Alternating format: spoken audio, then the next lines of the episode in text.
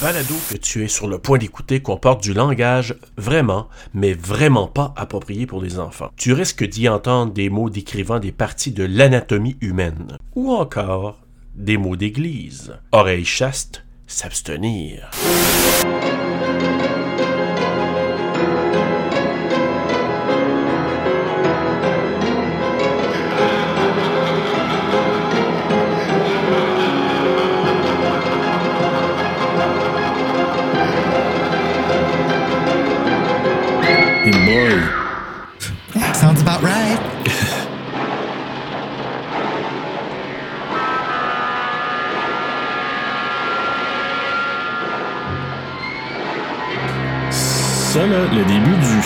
Qui débute comme ça, je sais pas, moi, j'ai- j'aimais ça. À l'époque, là, quand je l'avais vu, ça me faisait. euh, Ben, Ça prend beaucoup de place dans un trailer, en tout cas. oui. Est-ce que ça vous rappelle un peu les premiers films au cinéma, justement, où il y en a un que c'était un train qui s'en venait vers l'écran, puis il y avait eu une panique? J'ai comme l'impression qu'ils ont voulu reproduire cet effet-là. peu, là. Oui. J'y ai pas pensé, mais t'as raison, Fanny, c'était un bon point. Je suis soudainement vraiment crampé. là. Everybody take off your mask. Hey, hey, hey, take it easy, man. What are you doing? Oh my God.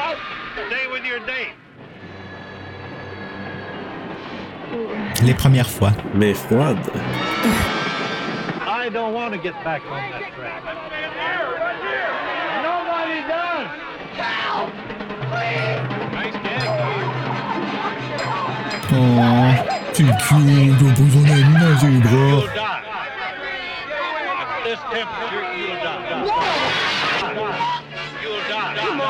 At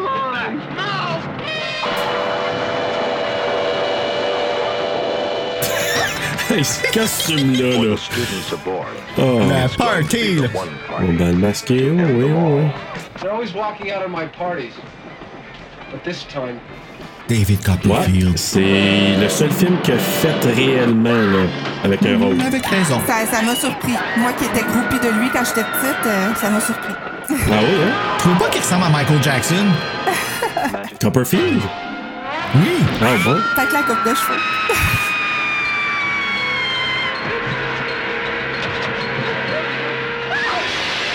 Oh mon dieu, Urban Legend.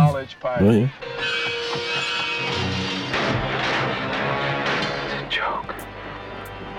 Non, mais ça date pas d'hier hein, qu'on montrait tout dans les trailers. Non. Non. Avez-vous remarqué sa main avec son, euh, son, son Q-Tex? Ouais, c'était avant-gardiste. Il est bon pour l'enlever vite, hein?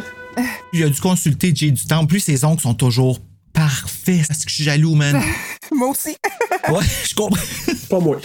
Alors, hey, salut tout le monde, bienvenue à TSLP Terreur sur le pod euh, pour un épisode aujourd'hui ou ce soir euh, qui va parler d'un de mes euh, films fétiches de quand j'étais jeune. Donc, Terror Train, le train de la terreur de 1980, avec la reine du cri, la Scream Queen, Jamie Lee Curtis. La reine du cri. La reine du cri. Cri comme un tri.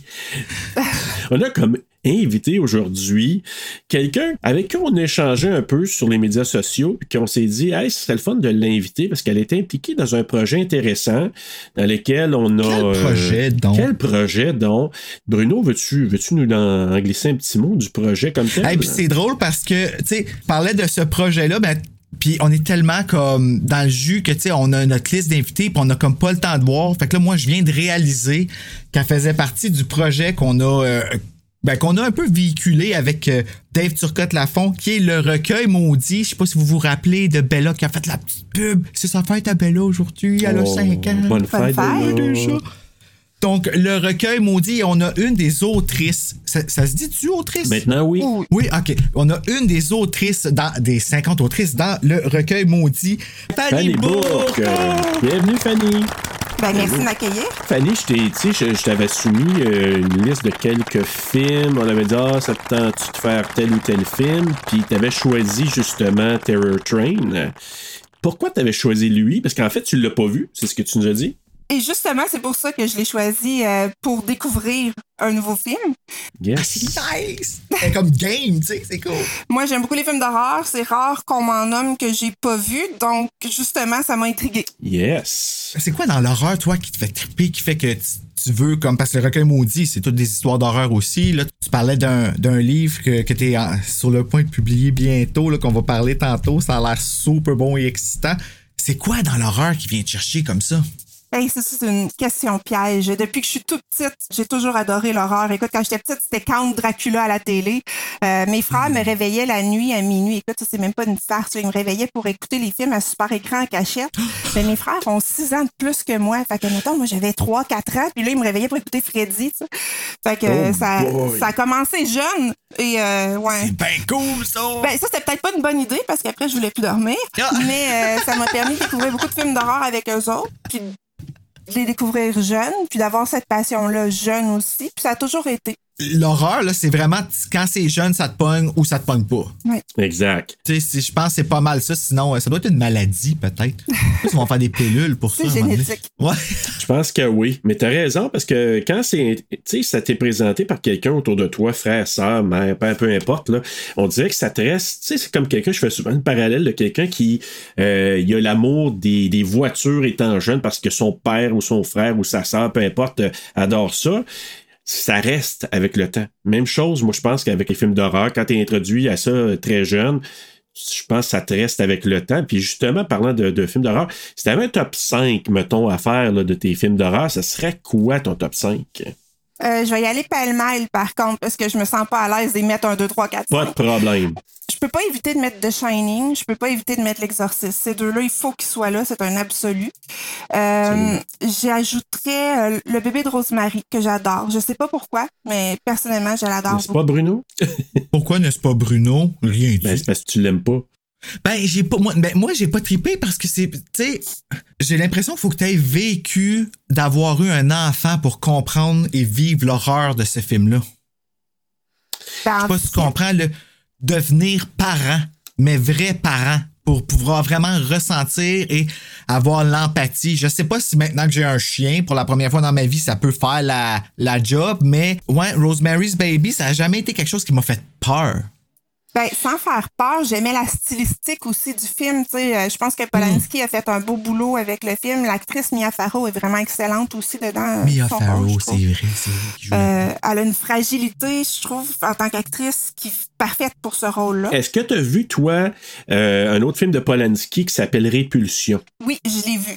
Excellent film. Je le mets pas dans mon top 5, mais il mériterait quasiment euh, une mention d'honneur. C'est un excellent film. euh, il fait filer tout croche, hein? C'est, c'est pas un film qui est facile. Ah ouais, hein? C'est avec Catherine Deneuve. C'était le troisième film de Catherine Deneuve dans sa vie. Hey! J'ai regardé ça pour la première fois, je pense que ça fait deux semaines. Je n'avais entendu parler, ça faisait longtemps, mais je l'ai vu pour la première fois il y a deux semaines.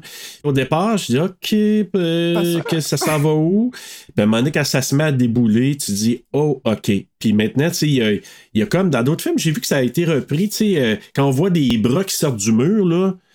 Là, je me suis dit, ah, ben ça vient de répulsion, donc c'est c'est comme devenu une espèce de code d'horreur, mais qui vient de ça. Fait que je me suis dit, ah, ben en tout cas, Polanski, euh, moi j'avais bien aimé euh, euh, bébé, le bébé de Rosemary, puis celui-là, j'ai fait, wow, c'est en noir et blanc. Je suis pogné là-dessus dernièrement des films des années 60, 70, 80, euh, quand- même 90 en noir et blanc, il y en a qui en ont fait, puis j'aime bien ça. Ah ouais? Ouais. Ben, ils en ont même fait en, 2000, euh, en 2017 Ben oui. avec euh, la petite fille qui aimait trop les allumettes. Ouais, puis euh, comment ça s'appelle le film avec le phare, là, avec Willem Dafoe, là, dans un phare avec Robert Pattinson? Là? Dans le cas des trucs? Les tucs. La guerre des tucs. Comment ça Mais s'appelle? il me semble que c'est juste le phare ou quelque chose, je sais plus, mais je l'ai ouais, vu le passer moi phare. aussi. C'est moi, je cherche le titre. Tu sais, ça se passe dans les phares. Ouais, je pense que c'est le phare. Ouais. je pense que c'est ça. Compliqué. Oublie trop la vie, Serge, des fois. là. OK. Ensuite, tes autres choix? Euh, je pense que j'irai avec Babadook. Oh! C'est sûr que moi, je suis une maman. Donc oui, le bébé de Rosemary, etc. Mais je l'avais déjà vu et apprécié beaucoup avant d'être maman. Par contre, Babadook, lui, je l'ai vu, j'étais déjà maman. Puis je pense que ça vient bien chercher euh, l'isolement, le, l'espèce de, de frénésie, euh, la folie qui peut prendre une mère. Ça, ça- c'est bien expliqué. Puis j'aime toujours quand on joue un peu entre le euh, est-ce que c'est de la folie, est-ce que c'est vraiment quelque chose de surnaturel? Yes. J'aime bien quand on reste un pied sais qu'on n'est pas sûr, là.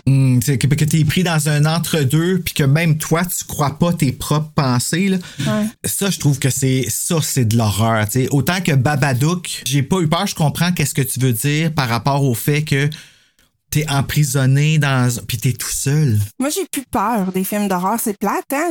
Ça fait longtemps, longtemps que j'ai pas écouté un film qui m'a fait peur. Fait que maintenant, je recherche autre chose. Je recherche plus une histoire, une analyse que je peux faire.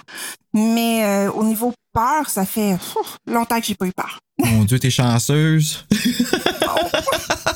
Parce que moi, la série, des fois, j'aimerais ça pas avoir peur de même. Ouais, mais euh, Bruno, il a eu peur l'autre jour, il y avait une annonce de Yogo, il a eu peur là aussi, fait que, euh, tu sais. non, c'est composé 911 quand c'est urgent. Ça, ça fait peur, cette Ah oui, annonce-là. c'est vrai. Alors, ton dernier choix? Ben, mon dernier choix, je vais y aller avec quelque chose qui est pas conventionnel dans le genre de l'horreur parce que je suis même pas sûre que ça rentre dans la catégorie horreur, mais moi, je l'y mettrais parce que je pense qu'il y a sa place. Puis je sais qu'il y en a qui vont vous péter, mais c'est le labyrinthe de Pan de Guillermo del Toro. Je l'ai pas vu. Ah ben oui, ça rentre là-dedans. Je l'ai pas encore vu. Ben, je pense que oui, tout le monde dit ça. Que c'est un film d'horreur. Ben, c'est certainement pas un film d'enfant, en tout cas. Hey, Ben, c'est comme Nightmare Before Christmas. Le monde, il dit, c'est un film d'horreur, c'est pas un film d'horreur. Ben oui, c'est un film d'horreur. C'est toutes des morts là-dedans. Oui, effectivement. c'est un C'est film macabre, tu sais. Moi, je dirais que c'est un film macabre, puis Labyrinthe de Pan. Moi, j'ai failli te faire l'erreur au départ de regarder ça avec mes filles. Euh. Jusqu'à temps que quelqu'un me dise, tu sais que c'est pas un film pour enfants. Je dis, ah ouais? Puis là, j'ai compris quand j'ai regardé, je dis, ouais, je suis tellement content parce que c'est. Non, non, il rentre, il peut rentrer facilement là, là-dedans. Ah ouais, c'est si pire que ça. Ah, c'est c'est dark, là. C'est très, très Ouais, sombre. c'est dark, c'est émouvant, c'est. Il y a le don de jouer sur différents créneaux, puis c'est très magique, fantastique. C'est comme un conte de fées, mais en tout cas, c'est c'est magnifique comme film. Personnellement, là, je, je capote sur ce film-là. Ben je veux voir Ben, ça. moi, je te dirais, dans le même ton de Guillermo del Toro, moi, je- tu sais, la, la, la forme de l'eau de Shape of Water pourrait aussi être entrée là-dedans. Même si c'est très romantique, il y a une bibite, il y a quelque chose de particulier. Moi, je l'entrerais. Tu sais, l'univers de l'horreur, c'est, ça peut être large aussi, là. Ouais, puis sachant que Guillermo del Toro, c'est un maniaque de l'horreur. Donc, euh, je pense qu'on peut facilement dire que c'était une intention qu'il avait avec le film d'aller dans ce sens-là. Exact. Moi aussi, j'associe son nom à l'horreur beaucoup, lui. Parce que c'est comme Stephen King, son nom sonne. Il y a une sonorité dark. tu sais, Il y a quelque chose de. de- tu sais, il y a un art du marketing dans le nom puis tout ça. tu sais. Britney Spears a dit que ses parents l'ont pas fait pour faire de l'argent, tu sais. Ouais. I rest my case. Mais je te dirais que euh, Guillermo del Toro, pour moi, c'est aussi c'est quelqu'un qui, va, qui est capable de jouer. Moi, j'appelle ça, c'est des films horrifiants mais stylisés. Mhm. Il y en a un que j'ai regardé récemment que j'ai pas tripé, par exemple, mais c'est pas lui qui est le réalisateur. Je pense qu'il y a un des producteurs. C'est euh, Affamé. En anglais, c'est The Antlers. Antlers? Je veux le voir. Ah oui. Ouais, j'ai trouvé ça correct. On a regardé. Ouais, moi tout. On a trouvé Parce ça que- correct. Le réalisateur de Affamé est signé pour aussi réaliser Possession, qui est inspiré d'un livre de Paul Tremblay que j'ai lu et que j'ai bien aimé. Oh. Donc, j'avais très hâte de voir Antlers pour savoir s'il allait être à la hauteur pour le projet Possession. Euh, donc, euh, j'attends là, désespérément de le voir, ce film-là, Antlers. Ça se peut que tu l'aimes bien. Moi, je trouve que, et c'est là que je, je me rends compte en regardant les films, puis même le film d'aujourd'hui, là, euh, Terror Train, que le montage, le pacing d'un film peut faire une méchante différence dans Ouais. l'intérêt du film dans sa globalité. Puis moi, c'est ça que j'ai trouvé avec euh, Terror Train, c'est que, moi, je vous avouerai que c'est un petit film euh, qui, qui, qui fait appel à ma nostalgie, mais je me rends compte avec mes yeux de gars de mon âge que peut-être que le montage fait en sorte que ça a peut-être un peu moins d'intérêt que j'en avais autrefois. Mais il y a des films qui sont comme ça aussi. Là, euh, parce que là, tu as nommé ton top 5 qui est vraiment diversifié, puis vraiment, c'est le fun parce que, comme Bruno dit Bon, on n'a jamais eu un top 5 de même non plus. C'est vraiment cool. c'est très Elle s'en vient voir Terror Train. Mais en même temps, c'est super éloigné.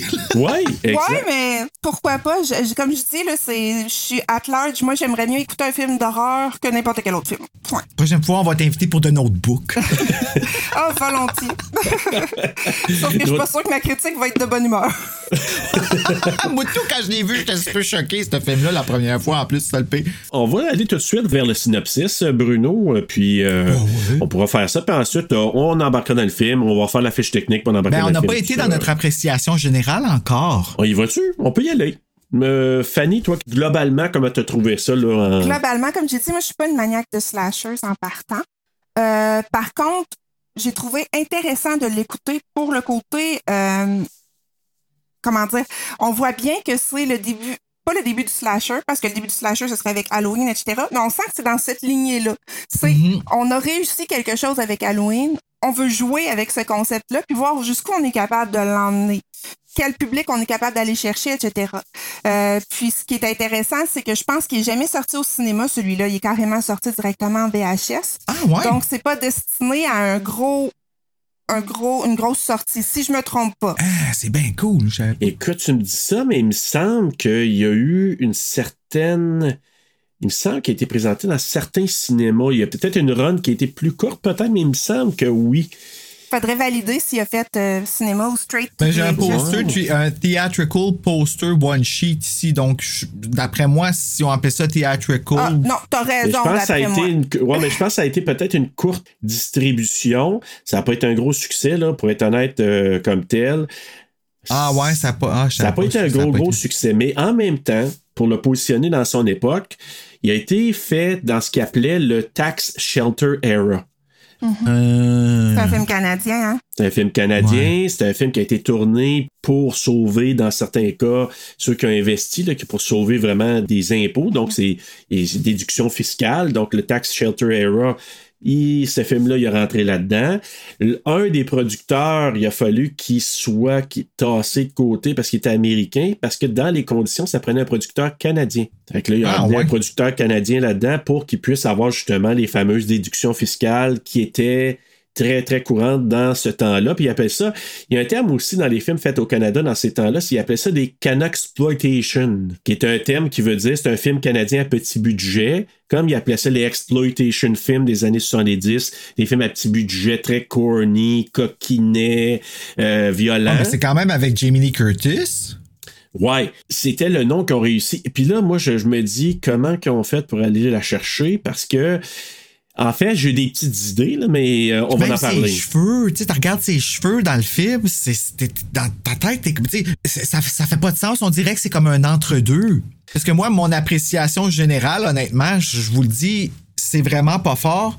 Sauf là que je découvre. Parce que Je sais que ça, c'était un des films chouchou à Serge. Fait que je me suis dit, OK, bon, ben, je vais, je vais le laisser m'apprendre les choses sur le film. Là, en me 7 ans, je me rends compte que c'est canadien, je me rends compte que c'est doublé au Québec. Fait que là, je m'en veux de pas l'avoir écouté en français. Parce que j'ai juste fait, je l'écouterai pas en français parce que c'est sûr qu'en 1980, il sera pas doublé au Québec. Et quelle erreur. Mais là, en ce moment, pour vrai, malheureusement, le film, pour moi, c'est un gros fail. J'ai vraiment pas aimé ça. Ben, il n'y a pas de kill comme, mettons, justement, tu sais, on voit certains slashers où il y a un kill que tu fais comme, wow, ce kill-là, c'est impressionnant. Ouais. On peut penser à Kevin Bacon, là, quand il est couché puis qu'il y a le, le couteau qui sort du cou. Dans, Dans euh, F-13, là. Ouais, dans Friday 13, ou on peut penser euh, à Johnny Depp, euh, le sang dans Freddy.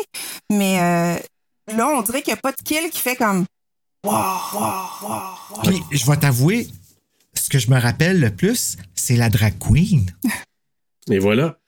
Puis ça, là, moi, honnêtement, ce film-là, pour venir sur les kills, là, il a subi le traitement que My Bloody Valentine, donc Meurtre à la Saint-Valentin, a subi aussi Ah ouais. avant qu'on puisse voir les vraiment ce qui avait été coupé.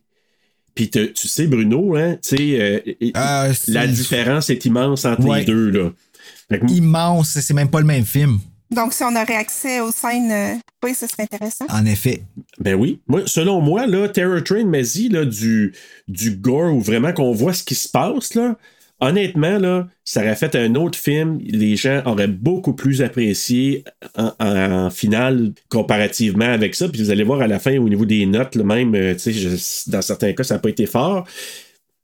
Mais je comprends, c'est un film de son époque, tu sais, 1980. On a voulu, comme tu l'as dit, Fanny, surfer sur Halloween. Donc, on est allé avec quelque Mais chose. c'est un peu comme I Know What You Did Last Summer, dans le fond, Un peu. Ben euh, oui, puis. par rapport oui. à Halloween, tu sais. Oui, Euh, I absolument. know what you did last summer, par contre, euh, c'est une autre époque. Tu sais, Mhm. Ils sont venus euh, après Stream, quand que les slashers venaient juste de reprendre un peu du poil de la bête parce qu'ils étaient morts un peu pendant un bout. Là, on n'en entendait plus parler. Mort, fait que mort. Scream les a ramenés la map.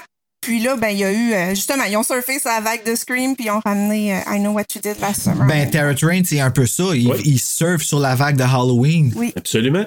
Absolument. Puis, tu sais, moi, personnellement, j'ai une affection nostalgique de ce film-là. Je trouve pas que c'est un film extraordinairement bien fait, mais je vais lui donner quelques qualités pendant le film que, que je vais vous donner. Puis je vais essayer, peut-être Bruno, avec certains éléments. Moi, je suis allé aussi lire une entrevue qui a été faite avec euh, Derek McKinnon, qui fait Kenny. Une entrevue qu'il avait donnée en 2010. C'était pas une entrevue enregistrée, là, filmée. Kenny. C'était lui. Fait que vraiment, là, la drag Ah. queen, là. drag queen. tueur. Non, mais RuPaul's Drag Race n'y aurait vu que du feu. Non, mais tu trouvais pas qu'il faisait une, ben- drag queen convaincante? Penses tout? Ben, en fait, je trouvais pas qu'il faisait une euh, drag queen en tant que telle. C'était plus un. euh, c'est- dans son cas, à lui, c'était plus un déguisement, selon moi. Parce que les drag queens, c'est vraiment.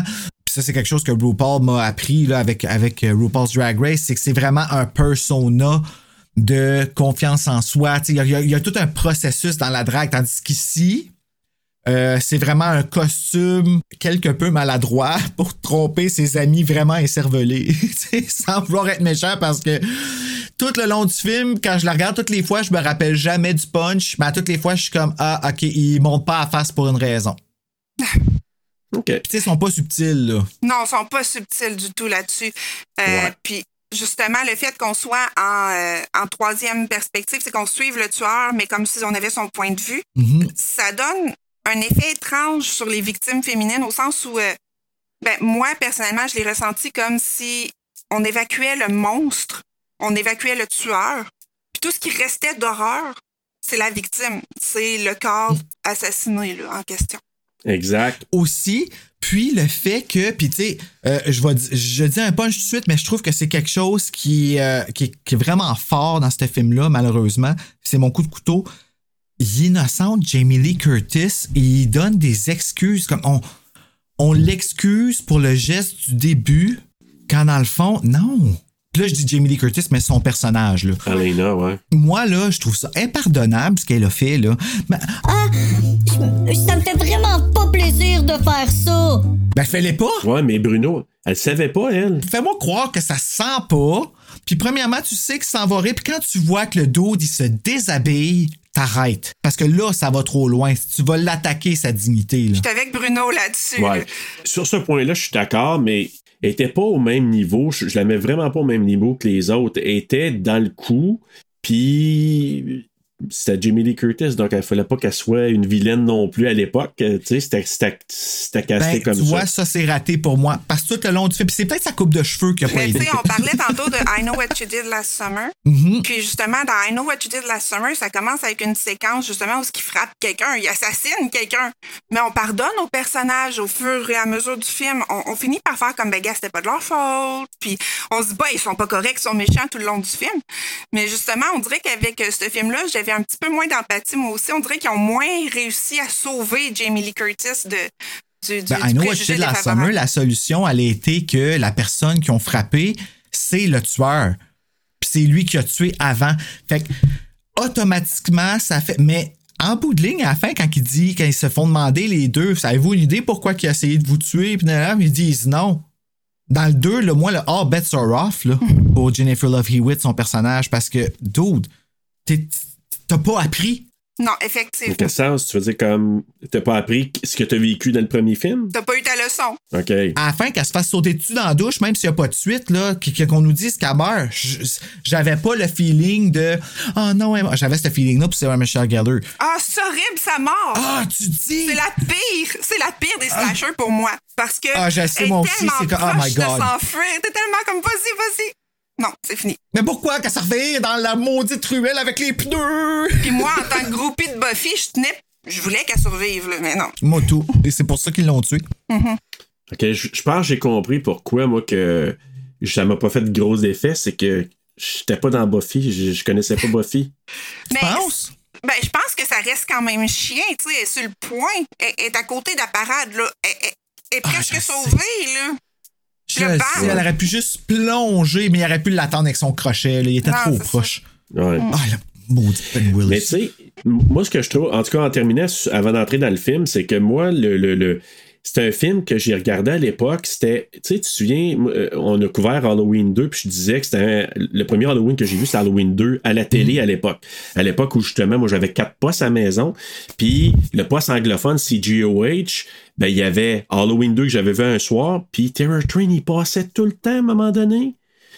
À cause que c'est canadien, sûrement? Voilà. Fait que ça, et moi, là, je, je me souviens, moi, là, de- les couloirs là, de, de- du train, la façon que c'est filmé, la musique un peu suspense, moi, ça m'avait accroché à l'époque. Le, le tueur, le masque de Groucho Marx, là, moi, ça m'avait. Ouais. Ça m'avait vraiment. Euh, faut faire un mauvais jeu de mots, mais ça m'avait comme terrorisé à l'époque. Moi, c'était, je le trouvais creepy. euh, Il est creepy. il est vraiment creepy.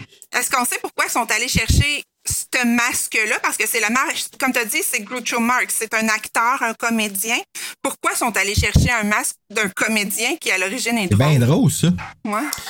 Écoute, sais-tu, j'ai, j'ai pas trouvé d'informations là-dessus. Pourquoi c'était ça en particulier? Moi, mon, mon- le seul, la seule hypothèse que j'ai, Je viens de le voir. Dans la vraie vie, ouais, mais il ressemble. Ben oui, ben oui, c'est lui, c'est Groucho Marx. Oh Ah mon ouais. Dieu, il a dû être insulté, pareil. Écoute, ça a tellement été un masque populaire là, après ça, là, dans les années. Moi, je- quand j'étais jeune, j'en avais un. Hey. J'avais des petites lunettes, puis un gros nez, puis une moustache, là, puis c'était Groucho Marx. J'avais ça quand j'étais jeune pour c'était, c'était super populaire. Mais étrangement, quand tu le vois là-dedans, tu dis creepy. Tu sais, c'est vrai que ses yeux à travers le masque, euh, Kenny. Ben, c'est très caricaturé, là. euh, mais oui, en... oh my God, c'est vraiment lui. Tu parles de la popularité du masque. Est-ce que le masque était populaire avant le film ou c'est après le film qu'il y a eu cette popularité-là? Écoute, moi, j'aurais l'impression de dire que il était déjà sorti, mais que ça a pris de l'ampleur avec le film. Hey, c'est trop. Ça a pris vraiment, vraiment de l'ampleur. Moi, mon seul, la seule hypothèse, puis j'ai pas rien trouvé là-dessus, c'est que, selon moi, le réalisateur et ou peut-être même des producteurs étaient fans de Groucho Marx. Ouais. Ben, qu'est-ce qui était peurant du masque surtout, c'est que euh, clairement, le tueur avec le masque dans le film a été joué par plusieurs personnes différentes, un peu comme Halloween, je figure. Non, non, non, non. Ah non, parce que sa face, ça change. Le seul plan où c'est pas lui qui joue, c'est quand ils se battent à la fin, tu sais, où que la cage, le bureau, euh, Ah, comme une cage, ça, là? quand elle va se cacher là-dedans? Bon, ben ça, là, c'est vraiment, c'est le seul, le seul spot à un moment donné, quand il rentre le pic d'en face, là, ça, c'est une doublure. Ah ouais. Le reste, c'est toujours euh, Derek McKinnon qui joue sous le masque. Mais est-ce que le masque a été changé dans le film, par hasard? Y avait-tu comme plus qu'un masque? Parce qu'il me semble que le masque change sur sa face au fur et à mesure que le film avance. J'ai pas remarqué, là. Ah. Moi, j'avais une théorie sur euh, pourquoi ils ont choisi un déguisement, puis je me, je me trompe peut-être. Je pitch sans l'air, une idée comme ça. Mais je me dis, lui il est déguisé en Groucho Marx, qui est un comédien, qui est comme quelqu'un qui fait rire. Mais là, il fait pas rire pantoute. Non. Tandis que si on compare à, à Doc, tu sais, son- le, le chum de Alana, il, lui, était bien en moine. Un moine, c'est quoi? C'est la religion, l'éthique, la pureté. C'est quand même un certain nombre de, de restrictions de code moral. C'est comme si on dirait qu'ils avaient pris les déguisements pour un peu souligner le contraire de leur personnage. Mais moi, c'est ce que j'en ai retenu. Mais Hey, encore mais là... sais-tu, Esther, que tu dis ça, là? C'est niaiseux, mais la celle là, qui est déguisée avec juste des pantalons, là, on dit tout le temps que celle qui porte des culottes, c'est celle qui lead, mais elle, c'est la plus suiveuse de toute la gang. Ouais, c'est vrai, t'as raison, dans le fond. J'avais pas pensé, mais oui. Ben non, mais c'est moi, ça m'a frappé parce que j'ai pensé, OK, c'est quoi d'abord le meaning de celle qui porte des culottes? Ben, ça se peut que ce soit ça. Oh, dit qu'ils lavent ça vite des salles de bain chez eux, hein? Ouais, mais ça, Bruno, là, je savais que t'étais pour apporter ça, mais je reviens à I Know What You Did Last Summer. Ouais. Non, partout, dans tous les films d'horreur, les, les meurtres, ça s'auto-lave. C'est magnifique. Oui. J'aimerais oui. savoir leur équipe de ménage. J'ai plus cru que je pourrais laver une salle de bain vite faite que de sortir des poissons puis un corps d'un- d'une valise de corps. Des crabes. que ce soit super neat là en arrière. Ouais. Fait que, euh, Ouais, puis la senteur. Oui. Mais écoute, euh, juste dernière petite chose, c'est ça pour moi, là, euh, le changement des costumes, ça savais que c'était très original comme principe à l'époque, puis ça a été ça, ça avait été soulevé comme quoi c'était un code qui était vraiment différent, puis que, qui apportait quelque chose de nouveau. Euh, puis moi, je pense que ça pourrait être refait. Il y aurait tellement un potentiel de faire un remake, mais vraiment, là. Ouais, ouais, je suis d'accord. Ben, il y en a eu un. avec Thora Birch qui a aucun rapport, là. Il avait Aucun- aucun ça rapport. au départ dans une discussion de remake, puis ça revirait à d'autres choses. Fait que c'est. Ouais, ça s'appelle juste Train, là, mais qui, qui est plus un. Comment t'appelles ça? C'est un torture porn on a train. Là. Ouais, non, ça n'a pas vraiment, ça a même pas rapport avec le film du tout. là. Il y a même pas le. Mais par contre, Bruno, t'as raison, ça a parti la discussion au départ pour faire un remake, mais ils ont viré ça con- con- carrément vers d'autres choses. Mais écoute, moi personnellement, je pense qu'il est dû pour être un remake. On pourrait faire quelque chose de super bon avec ça. Il y a un potentiel. Hey, si on a fait deux Black Christmas, là. oui, surtout. Ouais, Parle-moi-en pas. Ben, je je pense que l'effet, justement, de. euh, tu sais, c'est un lieu confiné, ils sont dans un train. Ça vient chercher quand même quelque chose d'intéressant. En plus des déguisements, le côté mascarade un peu, où ce que le tueur peut être n'importe qui, dans le fond. Ça aussi, je trouvais ça euh, quand même euh, un bon point. Mais pourquoi ils sont déguisés au jour de l'an? Je sais OK, OK, merci. C'est bon, c'est correct. Euh, J'ai pas compris. Moi non plus, pas compris. Est-ce que, est-ce que tu peux nous l'expliquer, Serge? Ben, moi, la seule chose que j'ai pu penser, c'est qu'ils ont décidé de faire un espèce d'événement, sais, comme costumé, un party costumé. Mais qu'ils disent, ça, Dans un train avec un magicien. Ouais. exact. au jour de l'an. Voilà. Bonjour de l'an. Faut dire qu'il y en a qui font des parties, mais sauf qu'ils sont pas costumés comme à l'Halloween, là, mais euh, qui font, tu sais, des- ils ont comme des habits. Mais vous remarquez, moi, Alana, là, Alena, là, elle a pas de costume, elle? Non. Non. Puis, Mais t'entends pas. mais Ben, cheveux. justement, pourquoi elle est pas, ma- elle est pas déguisée? Est-ce qu'il y a. Parce que, tu sais, il y a quand même un thème de la magie, de l'illusion, etc., versus la réalité. Tout le monde est déguisé. Est-ce que ça va rentrer aussi dans le jeu de l'illusion de, de ce côté-là? Ou est-ce que Alana serait la seule qu'on verrait vraiment en un sens? Moi, c'est comme ça que je l'ai saisi. Comme elle l'est. Mais quand tu vois encore là, c'est, je suis pas, pas que je suis pas d'accord, c'est pas vrai, mais ça, ça, ça amplifie ma, la- ben, ta théorie, Fanny, puis euh, la mienne. Si ce qu'on voit est ce qui n'est pas vraiment, ce qu'on voit la petite pureté de Jamie Lee dans son personnage d'Elena, c'est pas vraiment parce que, tu sais, elle mérite autant ce qui arrive. Sinon plus parce que le gars, il avait des sentiments pour elle. Ouais. Ben, moi, je pas jusqu'à dire qu'il mérite ça. Non, ouais, je- c'est un peu fort, je sais, mais vois, pour les biens du film. En tout cas, tu sais, je trouve que Jamie Lee Curtis, son personnage, est innocenté, mais à botch. Mais Jamie Lee, Serge, est-ce que tu peux nous dire, je pense qu'elle sortait tout juste de filmer Prom Night, puis qu'elle a comme Ah, été attrapée au vol pour faire Terror Train. Je pense que c'était juste comme sur son itinéraire, là. Ça, ça fitait bien pour elle. Ben oui, ils ont filmé à Ben, Toronto ça Prom Night, puis à Montréal pour, euh, pour euh, Terror Train. Fait que je pense que, tu sais, peut-être qu'elle a pas eu grand temps pour se mettre dans le rôle, peut-être qu'elle a débarqué, puis bim bang, on filme. Puis, je sais pas. Euh, je sais pas à quel point. Ceci étant dit, Jamie Lee, c'est toujours le fun d'avoir à l'écran. C'est, c'est vraiment une Scream Queen. C'est, c'est la Scream Queen en chef. Ah oui, oui. En ce moment, c'est elle Avec qui... sa maman. Ouais, ouais. Ouais. C'est officiel. Je suis Ben, content qu'elle ait oui. pas une attitude comme Madonna Oh non. par rapport à son, à son statut. Non, attends, Non, non, non, vraiment pas. Oui. Vraiment pas. Très, très. euh, Ben, écoutez, je vais y aller avec le synopsis. Après ça, on embarque dans le film euh, comme tel.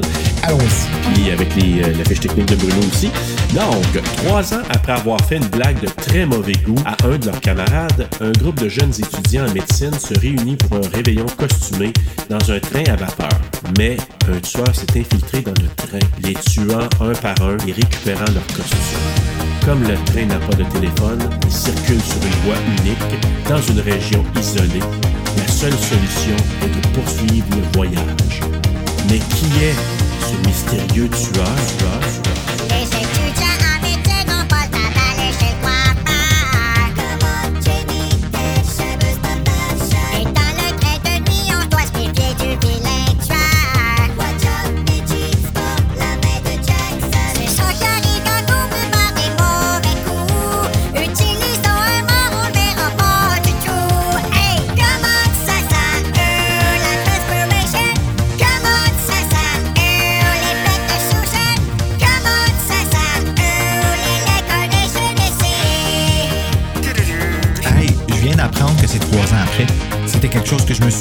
Tout le long du film. Moi, je pensais que c'était cinq jours après que le feu c'était à Noël. Puis que... Ouais, mais quand tu manges tes petites grignotines, là, lève les yeux, tu vas le voir, il- c'est c'est Je mange même pas, c'est ça le que c'est pire. écrit, oui. quand j'écris, je regarde pas. C'est peut-être pour ça. Ben, je sais, je sais. Écoute la fiche technique, Bruno. Terror Train, le train de la terreur, un film réalisé par Roger Spottiswood. J'oublie quand je lis pas avant, là, des fois ça me saute dans la face. Spottiswood. Écrit je vais pas par. T. Drake. Comment? Je vais pas rire. Non, plaît, parce que j'ai déjà assez de misère de même. Écrit par T.Y. Drake, produit par Harold Greenberg, une cinématographie de John Alcott. J'ai déjà vu ça. Il a fait beaucoup, beaucoup de films, John Alcott, euh, à travers les années. Ah, fait que c'est- je l'ai peut-être déjà nommé d'abord. Peut-être, ça se pourrait. D'accord. Édité par Anne Henderson, une musique de John Mills Cockell. Sorry. Cockell? Compagnie de production Astral Bellevue Pâté, Sandy Howard Productions et Triple T Productions, distribué par Astral Films au Canada et 20th Century Fox internationalement. Sorti le 3 octobre 1980 d'une durée de 97 minutes, tourné au Canada et aux États-Unis. En anglais, avec un budget de 3,5 millions et en a ramassé au box-office 8,5. Terror Train, le train de la terreur, met en vedette Hart Bachner, qui est doublé par Mario Desmarais. On a Howard Bosgang, qui est doublé par André Montmorency. Maudit que j'aurais voulu l'écouter en français, sachant que c'était doublé au Québec. Maudit que ça m'écoeure. David Copperfield, qui est doublé par Alain Clavier. Sandy Curry, qui est doublé par Claudine Châtel. Jamie Lee Curtis, doublé par Claudie Verdun. Ben Johnson, doublé par Jean Brousseau. Steve Michaels, doublé par Ronald France. Anthony Sherwood, doublé par Marc Bélier. Vanity, doublé par Catherine Mousseau. Et Timothy Weber, doublé par Jacques Brouillet. Ça a été enregistré au studio Bellevue Pâté, mais je n'ai pas de directeur de plateau ni d'adaptateur pour le doublage, malheureusement. Ouais, puis il y a des noms là-dedans qu'on a retrouvés dans d'autres films qu'on a couverts du début des années 80. Euh, au niveau du, euh, de la- du doublage, là. entre autres Ronald France, il en a fait beaucoup, André Montmorency aussi, Claudine Châtel. C'est tous des noms là, que moi j'ai vu ré- tu tu récemment. vois, je vois. Mario Desmarais, puis je me dis, est-ce que tu- je sais pas si c'est comme le parenté avec Camille Cyr Desmarais qui double Julie James dans I Know What You Did Last Summer, Ah. justement. Qu'est-ce que vous attendez, hein? Peut-être, c'est peut-être son père, son oncle, qu'on ne sait pas. Peut-être qu'un jour, on va en avoir un doubleur ou une doubleuse qui va venir nous en parler. Ben oui, c'est sûr qu'on va aller chercher ça. Écoute, on commence avec l'histoire, puis ça commence justement, là, c'est la fête du Nouvel An, mais trois ans précédemment, euh, dans une fraternité. Et là, t'as un groupe de- de- d'étudiants qui fêtent et tout ça, puis t'as des jeunes euh, qui semblent être euh, à leur première année, puis qui sont, tu sais, ils appellent ça, j'en ai parlé dans un autre épisode, Bruno, mais ils appellent ça du bizutage, là. Donc, quand c'est des nouveaux. Ouais, du hazing, là. Exactement, des initiations. Donc, tu sens que euh, il y en a quelques-uns qui sont là avec euh, Doc, avec Mo, et ils font allusion que Helena euh, est peut-être intéressée à un d'eux et qui se trouve être notre fameux Kenny. Puis là, ben c'est ça. Ils disent là-dedans aussi que c'est l'université de l'Illinois. Donc, c'est, dans- ça se passerait Ah. là. Moi, c'est, je l'ai lu, mais dans le film, ils n'ont pas l'air d'avoir parlé, là, à moins que vous l'ayez entendu. Pas entendu grand-chose. Moi, je savais même pas que ça se passait trois ans après. Fait que... Non, Ouais. non plus. Donc, euh, Elena Maxwell, qui est jouée par Jamie Lee Curtis, là, est réticente. Ah, je devrais pas participer à ça. Fait que finalement, il envoie Kenny dans la maison, il monte et tout ça, et Elena est cachée derrière le lit, et c'est un- une espèce de blague qu'ils veulent faire à Kenny. Et là, elle lui dit, Ah, déshabille-toi, viens, viens ici, embrasse-moi.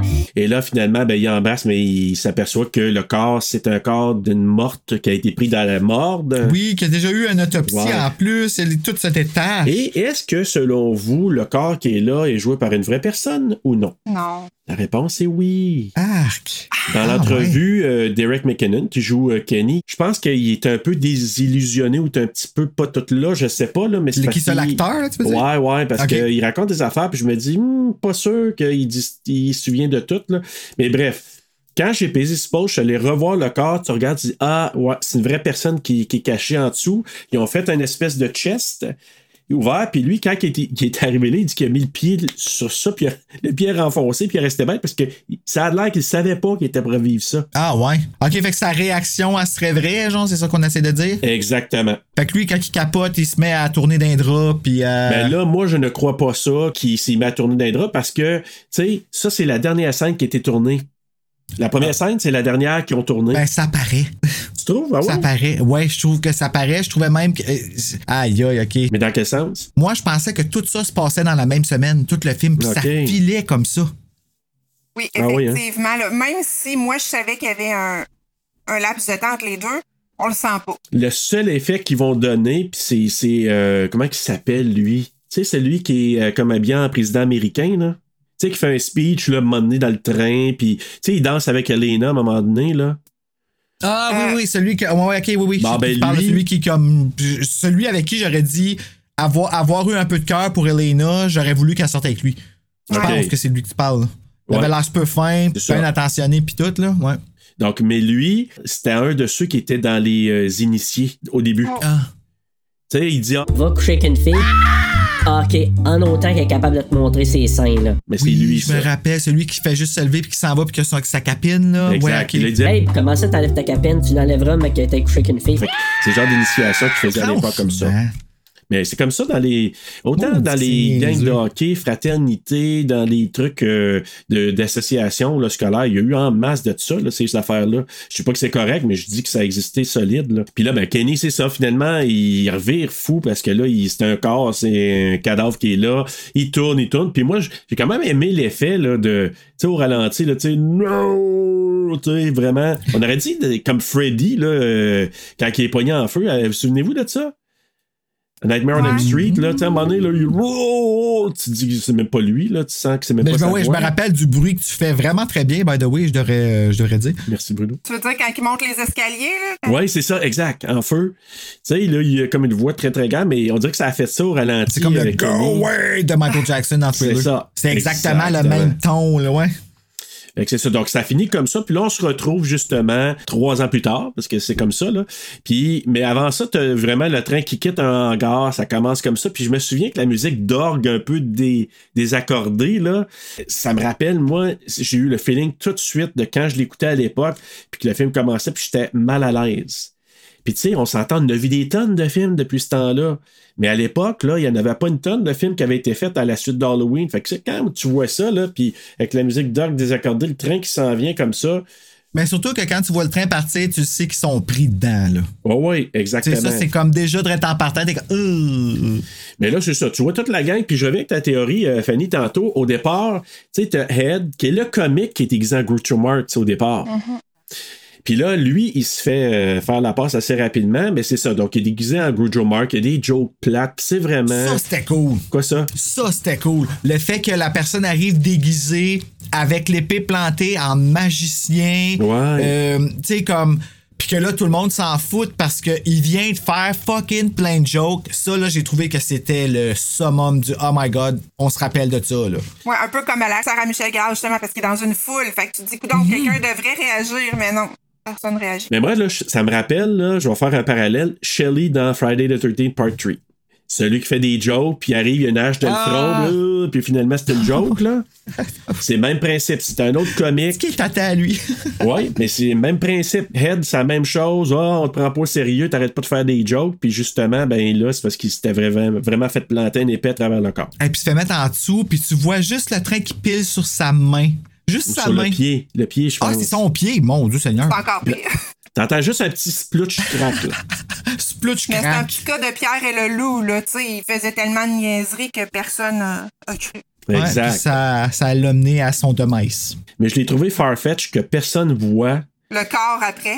qui le fait, toi, exactement, que le corps, il pitch là. Puis tu sais, tu vois que Carney, il regarde, il voit une petite foule là, mais il est comme, il semble pas avoir personne d'autre là. Fait que moi, moi j'ai, au départ, je trouvais ça sharp, puis on dirait à ce temps, je suis comme, je l'ai regardé encore, je me suis dit, aurait-tu vraiment pu faire ça discrètement? En tout cas, ça part comme ça. Là, t'as le chef euh, de, de la gang, on pourrait dire, qui est Doc. Quoique, comment il s'appelle l'autre? C'est euh, Jackson. Celui qui est noir, là, Jackson. Ah, OK. Of course qu'ils l'ont appelé Jackson. Ouais, euh, tu sais, 1980. Puis, Ouais. euh, il semble être un peu à la tête de ça parce que c'est lui qui fait le speech de départ et il dit quelque chose qui est quand même assez, euh, comme on dit, présage. C'est un présage. Il dit It's my last college party. oui, ça va être son dernier. Euh, oui, Ouais, ben là, ils s'en allaient tous devenir docteurs. Puis ça, je pense que c'est important de le mentionner, qu'il étudiait en médecine parce que ça permet Exact. de rendre la blague du début crédible. Aussi qu'il y avait accès à un cadavre. exactement. Puis tu sais, tu veux-tu vraiment te faire examiner par eux autres? Fait que dans le fond, en bout de ligne, merci, assistante du magicien. Là. Ouais. Oui, Avec des jambes de feu. Slack. mais tu sais pas, Bruno, de nos jours, euh, ceux qui étudient à médecine, là, Ah ouais? mais tu sais, je veux pas généraliser, là, il y a des super bons médecins, mais je veux juste dire que faut pas donner le bon Dieu sans confession à tout le monde. Non, effectivement. Ah, c'est une belle expression, ça. Faut pas donner le bon Dieu sans confession de Le bon Dieu sans Comme je dis confession. tout le temps, il y a des éboueurs incompétents, mais il y a sûrement des docteurs incompétents aussi, là, malheureusement. Et voilà, exactement. Comment tu peux être un éboueur incompétent? Je sais pas, mais je suis sûre qu'il y en a de ça aussi. Ah oui, comme tu sais, du monde qui laisse comme des déchets dans le milieu de la rue ou tu sais, comme Oui. qui se penche pas pour. le- Ah, quoi? Ou qui lance ton bac à deux pieds Dans le milieu, là, tu en plein milieu de la rue, là, c'est pas très fort. Non, en effet. Juste pour situer, donc on a Jackson qui est déguisé en lézard. Il marque lézard extraterrestre, mais en tout cas, moi je l'appelle juste un lézard, là. Ouais, c'est pas très clair. Il a l'air d'être un costume de méchant dans Power Rangers. Ouais, parce que tu sais, quand il regarde euh, euh, Michi à un moment donné, là, puis il est penché là, avant de la tuer, là, moi de face, là, je me souviens à l'époque, j'avais trouvé ça creepy. Hum. Fait que, en tout cas, c'est un lézard. On a Michi qui est euh, l'ami, la petite amie de Doc, qui est déguisée en sorcière. I guess. Ben, c'est la dernière phase que Money va prendre euh, Kenny à la fin là, pour courir après, euh, après Lena. Moi, je, je vois que c'était comme un, en tout cas, un sorcier, sorcière. euh, Pas très clair. 1980. Et bien voilà, encore là. T'as aussi Mo qui est déguisé en oiseau. D'ailleurs, celui qui fait Mo, Timothée Weber, là, moi, je l'avais connu à l'époque parce qu'il avait joué dans la première série Lancé Compte. C'est loin, ça. Il faisait le gardien de but. Ah, mais c'est quoi? C'était encore drôle. J'ai eu la chanson thème de l'ancien compte dans la tête à cause de Ah la tune Physical de Evil Dead. Ah ouais? T'entends pas une similitude? Ben oui, ben oui. Ben oui, ben- ben oui, définitivement.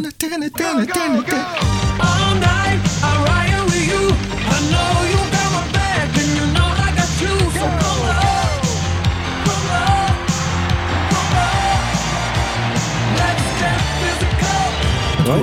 Ouais, ouais, non, il y a, ben moi, c'est- l'album de du Wally Pas, c'est un throwback des années 80, là, dans plusieurs tunes. Quel queen! Oh my god, je l'aime. Moi aussi. Tu comprends? Ah.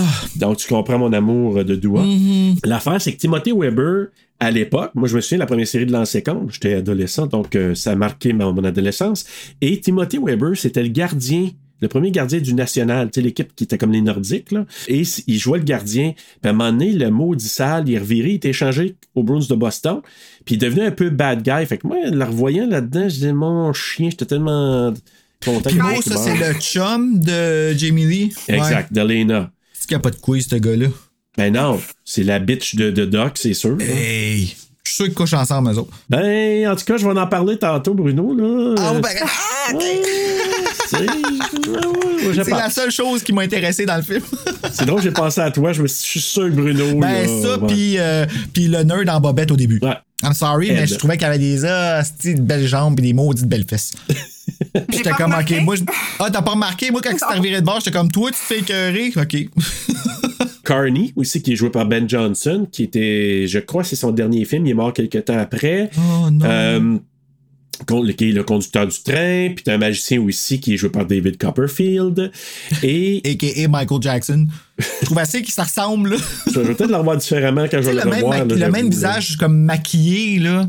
Je sais pas si tu comprends ce que je veux dire, mais je trouvais des fois, il faisait des visages, puis un peu comme Bruno Mars, il ressemble à Michael Jackson. OK. Ouais, je pourrais faire le lien un petit peu plus avec Bruno Mars, mais quand je vais le revoir en français, là, le film, je vais m'attarder au visage de Copperfield. Et là, ça va peut-être me faire peur encore plus. Ouais. Donc, là, t'as, euh, justement, on apprend qu'il n'y a pas de téléphone sur le train. Et là, au départ, justement, Ed, il est assassiné avant d'embarquer dans le train euh, par une, une épée dans le corps. Et le train, il part. Lui, il réussit à s'introduire dans, dans le, notre tueur déguisant Groucho Marx. Tu, tu, venais de parler de Bruno Mars, là, j'ai fait une petite inversion. Là. Ben ouais, c'est drôle. Groucho Marx. Euh, et là, ben, il embarque dans, dans, dans le, de façon incognito un peu dans le train. Donc, ça, c'est c'est quand même intéressant. là. Techniquement, il aurait pas dû être incognito dans la mesure où est-ce qu'il était là pareil, vu qu'il était l'assistante du magicien. Oui, sauf que là, il a pu embarquer de cette façon-là. Parce qu'il a, il a passé Ed, qui dans le fond, lui, il méritait pas tant que ça de se faire Non. passer, là. Non. C'était juste convenient. Je pense que c'est- c'était peut-être un meurtre de pratique. Quoi qu'il en avait tué d'autres avant, par exemple. Ouais. Ah oui, c'est vrai, hein? Fait que finalement, pas Ouais. besoin de pratique. C'était un, un meurtre pour le plaisir. Oui, oui, on peut dire que c'était pour le plaisir. Un Gros vacation fun. murder. Exact. Puis là, on apprend aussi que Alana et euh, Lena et Michi sont des colocataires, mais Alana va quitter vu qu'elle a fini, là, elle, va, elle va graduer, donc elle va quitter. Puis ça a l'air être une des plus talentueuses. Mais elle gradue avant tout le monde. Elle a toujours des scholarships. Fait que d'après moi, c'est vraiment très studieuse et très, euh, très intelligente. Ce qui... Très douée. Puis tu sais, je veux pas être méchant, mais ça colle pas à Jamie Lee. Je dis pas qu'elle a pas l'air smart, mais ça collait pas à Jamie Lee de. C'était Ben, pas je- pour elle, pas en tout, je trouve. Je pense que le fait qu'elle était studieuse colle pas parce qu'on l'a pas vue être studieuse Ouais, peut-être. durant le film. Tu sais, si on l'avait vu faire signe d'intelligence ou faire comme Ah, euh, j'ai lu ou peu importe, peut-être. Mais là, Oui, dans Halloween, on y croit. Mm. C'est vrai, ça, t'as raison. Dans Halloween, tu sais, ta voix, elle a ses livres avec elle, elle a oublié son livre à l'école, elle le mentionne, puis Ah, on oublie toujours tous tes livres à l'école, j'ai oublié mon livre de mathématiques, pis de- de- c'est tout ça. Mais, ah, t'as raison. Ouais, sauf que eh, je sais pas si elle est d'accord avec moi. Moi, un personnage, j'adore Jamie Lee Curtis en général, là, mais moi, un, un personnage, j'aurais aimé qui dure plus longtemps et que j'ai apprécié davantage. Moi, c'est Michi. Ouais, moi, tout, je l'ai aimé, Michi. ouais. Pourquoi, je sais pas, mais je l'ai aimé. J'aurais aimé ça en savoir plus sur elle. Je trouve qu'elle est morte trop rapidement. C'est un personnage, j'aurais aimé ça qui dure longtemps. Je sais pas, je la trouvais aimable, cette fille-là. Donc, euh, mais en tout cas, elle va perdre sa coloc, puis là, il y en a une autre fille qui est là, puis elle était vraiment mauvaise actrice, là. Celle qui a passé dans le couloir, là. Écoute, ça a été. Ah oui, celle qui est habillée en, en en, cupcake. en lapin. En lapin, c'est ça, en cupcake. lapin. Tu sais, elle dit, ah, tu vas pas me laisser avec elle. Bunnies are cute! Ouais, c'est ça. Ah, Jamie Lee, elle a expérimenté au collège. Oui, peut-être. Ouais, ça se pourrait.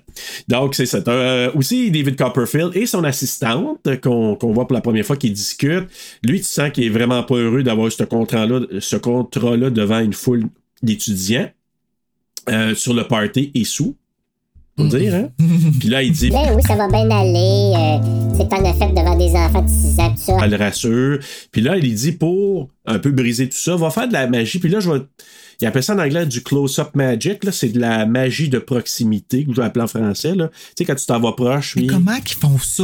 Ben, tu sais, des Je tours de pas, cartes mais- plus proches ou des trucs où ce que, tu sais, je te sors une pièce dans l'arrière de l'oreille, des trucs où ce qui demandent une proximité, probablement pour attirer. Oui, je sais, mais comment qu'ils font ça? Ah, ben là, c'est David Copperfield, hein? Ah, je sais bien, mais sacrifice, son affaire là, qui fait voler puis qu'elle passe sa main au-dessus la, la fleur, la fleur. Ouais. Quand La il la. Comment? Comme- comment? J'ai essayé toute ma jeunesse de comprendre, j'ai pas réussi. C'est après moi, il y a quelque chose qui. En tout cas. Mais wow. ceux qui l'ont vu puis qui ont su, il a fallu qu'ils signent une euh, disclose. Un, un- Arrête! ouais, pas ouais, vrai. ouais, ouais, ouais, ouais, ouais. David Copperfield, on niaise pas avec ça. Ouais, de confidentialité. Ouais. Il y a juste un gars qui a dit dans une entrevue sur le Blu-ray, il disait que, tu sais, un peu qu'est-ce que Carney dit à un moment donné, il dit, je- je peux juste dire que les fils, tu sais, il y avait comme des décors, là, un peu comme des, des guirlandes, là, et tu peux juste dire que les guirlandes ont servi à un moment donné. Mais tu peux rien dire d'autre. Ben, ça l'aide pas pantoute. Mais moi, je pense que la, la rose est attachée avec un fil, mais ça, ça paraissait pas à l'écran. ben, elle passe sa main, Serge. Je sais, mais c'est le seul hint qu'il a donné. Mais il y, avait une clause, là, il avait pas le droit de raconter comment que les taux étaient faits. La cigarette a- allumée passe à travers Ouais. de 25 cents. Oui, mais c'est David Copperfield. J'ai passé vraiment ma jeunesse à le regarder faire des tours de magie puis à me demander comment il fait ça. Moi, quand je l'ai vu dans le film, j'ai fait comme What the fuck? Qu'est-ce qu'il fait là? Stick to Magic, par exemple, parce que c'est vraiment impressionnant, mais le reste, là, il est vraiment pas bon comme aisé. Ouais. Non, c'est ça. Non, d'ailleurs, c'est pour ça que c'est le seul film qu'il a fait. euh, Ben, écoute, il y a une des, des passes, là, il a repris sa ligne 62 fois. Ah, pauvre gars. Puis c'était juste 62 fois, là, quand il dit Je pense qu'ils m'aiment pas ben ben gros, eux autres, là. il y avait tellement de misère. Puis là, Kenny, ben, en tout cas, De- Derek McKinnon, le, le- le- le gars, là, il était déguisé en assistante, puis il, dit à un moment donné, il dit, je suis rentré, dans son entrevue, il en parle, il dit, je suis rentré, puis à un moment donné, il dit, en tout cas, il a shooté une affaire vraiment vulgaire, là. Là, David, là. Hey, veux-tu te grouiller le cul, là? Puis là, Ah, il ouais. pense à telle, telle affaire, puis tout ça, puis là, finalement, il dit, One take après, il l'a fait. Euh, ouais, mais c'est une chance qu'il travaille bien sous pression parce que moi, ça m'aurait intimidé solide. C'est Kenny qui a fait ça, tu disais? c'est lui, Derek McKinnon. C'est surprenant. Je pense qu'il était acteur amateur, lui aussi, à l'origine. En fait, il était même pas, c'était son premier film. Ouais, c'est ça. Exactement. Puis dans mon quiz, j'aurai des petites questions là-dessus tantôt, là, mais euh, Derry McKinnon, euh, il, il raconte là, comme des affaires, puis tu dis, il y a des affaires que je crois, puis d'autres affaires, je, je me dis vraiment. Je me demande comment ça a été pour lui, par exemple, parce que c'est quand même quelque chose de jouer un travesti dans ce temps-là. Comme, puis là, en plus, c'est qu'il y a un gros focus là-dessus parce que c'est ça le punch du film, tu sais. Mais je vais en parler à la fin. Fait qu'il y a vraiment quelque chose qui est ressorti de ça, hein? Oui, je vais en parler à la fin, puis ça va rentrer dans mon quiz, puis je vais avoir des, des petits euh, éléments autour de ça. Euh, juste une question comme ça. Toi qui as une meilleure mémoire que moi, je pense, côté film. Le film avec euh, la chanson là, de Prince, là, le, le- le fameux film là, où ce que justement euh, le gars tombe en amour, puis finalement la personne est, est, est travestie ou transsexuelle, je suis plus sûre. Est-ce que c'est sorti avant ou après celui-là? Est-ce que c'est quelque chose qui est un sujet à la mode à ce moment-là? Tu dis le, fi- le film avec Ouais, Prince? j'essaie de me souvenir le nom. Je pense que c'était Purple Rain. Oui, Purple Rain, ouais. Pu- Purple Rain est sorti après. Après, OK. Exact. C'est Je avec m'en allais dire, ça? tu sais, il y a un punch Oui. dans les mêmes. euh, Hey, je veux voir Purple ça. Rain. J'ai jamais vu ça, Purple Rain. Ben, il faut que Ouais. ça. Purple Mais je me demande, Rain, hey, Purple- tu me dis ça, là, Fanny, je me demande si Vanity, qui joue dans le film, elle n'a pas ce nom-là dans le film, c'est Didi Winters, là, mais euh, qui joue euh, Mary, la femme noire, là, dans le film, là, qui est comme l'amie de Pet. Pet, c'est celle avec les cuisinettes qui monte Hey, ici, assez. Ah, les culottes. Ouais, bah, ouais, ah, je le trouvais-tu assez laid, son costume de Ben, sirène, elle? Hey, les coquillages qui, sais, on dirait que ses seins étaient l'autre bord dans ses bras. Ah, tu parles de Mary. Mary! Ouais. Bon, ben elle, c'est Vanity. Vanity, là, je me demande si c'est pas elle qui joue dans le film avec euh, Prince. Elle a Ah. joué dans des films après, là. Elle a été vraiment connue euh, dans les années 80. Elle a joué dans plusieurs films, euh, Vanity. Pour en revenir au déguisement, par contre, j'étais avec Bruno là-dessus. Euh, moi, il n'y en a pas un qui m'a fait Wow! À part Non. peut-être le, le, le Groucho Marx, là, qui avait un effet glauque.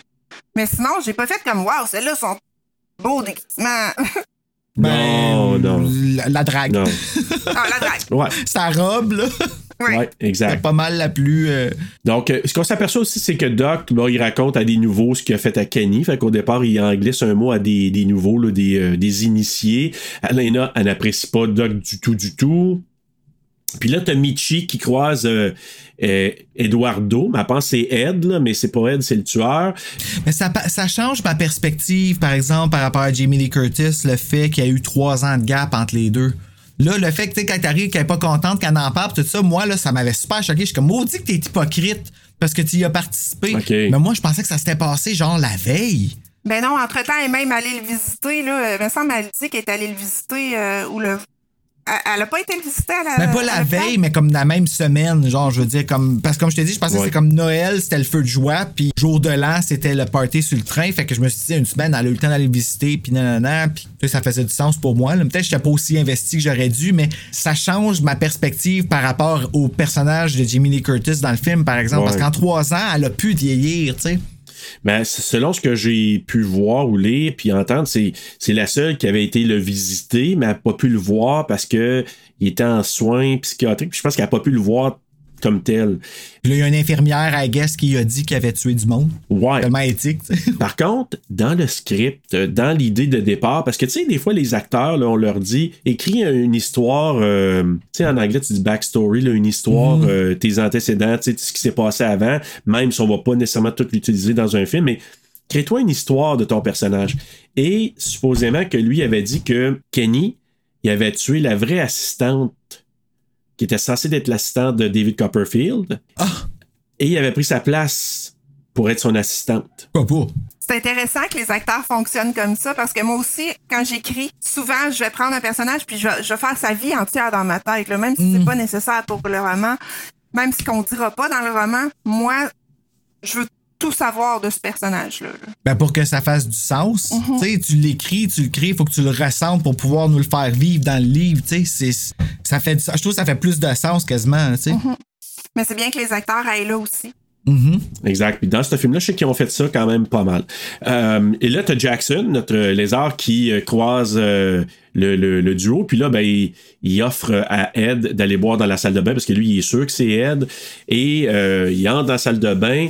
T'as le tueur à ce moment-là qui dévoile son visage, comme on a vu dans la bande-annonce. Et L'autre, il dit, Non, pas toi. fait que tu sais, ok, c'est quelqu'un qui connaît, il prend la face du euh, It's always someone you know. Oh, always, C'est ce qui est écrit sur le poster de Squeak. supposément. I'm just saying. Il prend la face de Jackson et il lui rentre ça dans le miroir. Puis d'ailleurs, il disait que le miroir comme tel, c'était censé être un miroir spécifique pour, euh, pour jouer une scène comme ça, mais il avait comme oublié d'enlever le miroir pour mettre un miroir qui se brisait facilement. Ouais, tu peux oublier ça. Gang d'épais. Fait que là, la coulisse de sang, c'est-tu vrai? Pas nécessairement, mais il disait que la doublure, puis c'est une doublure là, qui, qui a fait ça le cascadeur, euh, parce qu'il arrêtait pas de- de- d'essayer de, le faire. Puis là, il- le réalisateur, puis le, le, le DOP, il disait Vas-y, donne-toi, donne-y des coups, tu sais, frappe-le pour le. Puis là, il essayait, essayait, puis le miroir pétait pas. Fait que là, à un moment donné, il- là, ils ont pété le miroir, mais c'était pas le vrai bon miroir. Puis finalement, c'est vrai que le gars, il avait des yeux au beurre noir, le, le, le- la doublure. Franchement! Donc, ils l'ont pété, mais. Ça, c'est le genre d'histoire que j'aime. J'espère qu'il y a des bonnes assurances qu'il y a eu un reçu d'impôt, lui, parce qu'il l'a mérité. Eh, J'espère. Il a, il a travaillé fort pour sa peine. C'est dévoué. Fait que là, c'est ça. Donc, euh, finalement, ben, il pète la tête là. Il y a comme les morceaux de lézard imprimés dans le front. Ah ouais! Il garde ça pour le reste de sa vie. tu sais, Il y a toutes Ouais, les marques ça, encore. T'as seul fun dents. T'as joué dans Terror Train, toi? L'homme lézard. Puis là, on, on, euh, on apprend aussi Elena découvre que la fête a été organisée par Doc. Alors que Mo avait dit que c'était lui, mais ça a été payé avec l'argent de Mo, parce que supposément que ses parents sont très riches. Et, et là, le fameux salle de Doc que jaillit vraiment. Là. Et puis lui, là, Art Buckner, là, il est-tu bon pour jouer des enfants de salaud, lui? Ah ouais. Tu, juste la regarder sans même qu'il parle, t'as le goût de la haie. Ouais, il n'y a pas de face aimable. Non, il a vraiment l'air d'un rich kid, d'un rich basic kid, genre. Tu comprends ce que je veux dire? Ah ouais, puis mais c'est parce que et- et je sais pas toi Bruno, tu, tu l'avais-tu vu Die Hard toi finalement? Non, pas encore. Je l'ai enregistré, par exemple, parce que je jouais sur Cinépop, là, mais. euh, Il est dans Die Hard. Die Hard Ah, là, ouais. le- le- l'enfant de salaud qui s'en va négocier avec les terroristes là, c'est lui ça. Ah, j'ai hâte de Pour voir ça. Je vais aller le réécouter. La face de crasse de bâtard là. Oui, il y a une face de crasse, de bâtard. Oui. C'est Il y a bon, une ça. face à frapper dedans. Oui. Bon ben quand je l'ai revu dans Die Hard, puis j'ai- j'avais pas fait le lien, puis quand j'ai revu Terror Train plusieurs années plus tard, puis je me suis dit ah ben c'est lui ça. Ah je l'ai encore plus. c'est- tu vas voir dans Die Hard là, il est détestable. Tu l'haïs, mais il va, il va payer aussi Mais il y en a qui ont des faces de ça, hein. Puis imagine-toi Oui. quand ils t'appellent, tu sais. Hey, euh, on a besoin de quelqu'un à Haye. Ça te tente de venir? OK! On a besoin d'une face de crasse. Ah, c'est triste. je suis là. fait que finalement, c'est ça. Fait que là, lui, il dit à Lena, il dit Hey, si t'avais su là, que c'est moi qui organisais le party, tu serais pas venu. Fait que tu quittes toujours les parties que j'organise ou tu viens pas. Mais là, cette fois-ci, tu peux pas quitter le party parce qu'on est sur un train. Puis euh. Fait que lui, il veut qu'Elena soit là, là. Ben oui. Ben, c'est parce qu'il veut que son chum soit là. Ben, c'est ça, exactement. Là, tu vois les, les tours de David Copperfield qui fait des tours de magie. Puis là, tu vois que lui, il semble avoir un petit kick sur Alena. Hein? Hum, coquinet. Qu'est-ce que ça, David? Qui est ça qui a un kick sur Elena? Copperfield, tu sais, il regarde Alena. puis, Ouais, il euh, arrête pas de la cruiser tout le long. C'est sûr qu'il mais- croisé Jamie Lee Curtis. euh. Il a dû dire Viens-t'en, ma petite Jamie Lee, Alena. On va faire un petit tour de passe était ma petite Gemelu, Elena. Surtout si tu nous dis qu'il est pas super bon acteur, peut-être que c'était. Ouais, c'est Il aime peut-être les belles Jiminy femmes, qui a eu parce qu'elle a, elle vécu un moment magique avec lui. J'haïs pas ça. Moi, je pense que c'est le cas, Fanny. Moi, je pense que lui, il s'est dit Ah, la petite Jamie Lee. Fait que ce qu'on voyait, c'était vrai. Oh. C'est le même qui ont réussi à faire venir Jimmy Lee. Oh, faire venir Jamie Lee, je m'excuse, je vais pas dire ça de pas- Ben, ils font une joke de même dans le film, Bruno. Il y en Ah a un oui? qui dit ça. Ouais, ouais. Ah, je l'ai Il y manqué. en a, il dit, euh, il- serais-tu capable de te faire venir, tu sais? il dit ça, Doc, à un moment donné.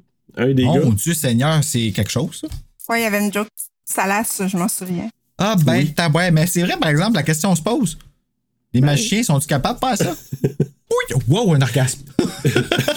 hey, imagine-tu, t'es dans le train, Ben- tu sais. J'ai jamais daté Copperfield, je peux pas vous le dire. Oh, God, on va l'appeler, ouais. Moi, y écrire. T'as Pet et Mary, là, que je disais tantôt, Vanity, puis l'autre, qui cherche Ed et Jackson, parce que là, les deux sont morts, fait qu'ils cherchent partout. Euh, T'as Copperfield qui a été accompagné par son assistante et il a fait léviter. Que c'était assez impressionnant. tu sais, Elle a fait lever dans les airs euh, la, chair euh, assistante. Ouais, mais il a pas réussi à faire lever la bonne affaire qu'il l'aurait dénoncé, par exemple. Non, vraiment pas. Ça va écouter quelque chose comme sa vie. T'as une scène entre Doc et Mo, et c'est là le, le petit rapprochement que Bruno disait tantôt, là. Tu sais, qui dit là. Je vais être toujours là pour toi. Parce que là, tu vois que Mo s'est fait un peu larguer par Jamie Lee Curtis et Là, il dit Je vais être toujours là pour toi, je vais toujours être là. Si elle te laisse, je vais être là. Je sais, c'est ma phrase. If she dumps you, you always got me, you know? I mean it. Oh, t'es fin, but Doc wants dick. Yeah, Vraiment. Oh, Doc. Oui, oui, ben oui. Puis ça. Et c'est. Il y a des allusions à ça, que ça a l'air qu'il y a des petits rapprochements potentiels entre les deux. Et contrairement Ben, c'est le temps du collège. à Stu et Billy, moi, je pense que c'est encore plus fort, per- personnellement. Ah non, Stu pis Billy, là, moi maintenant que Neve Campbell a admis que la possibilité est vraiment très forte, là, aucune va- validation de ta part nécessaire.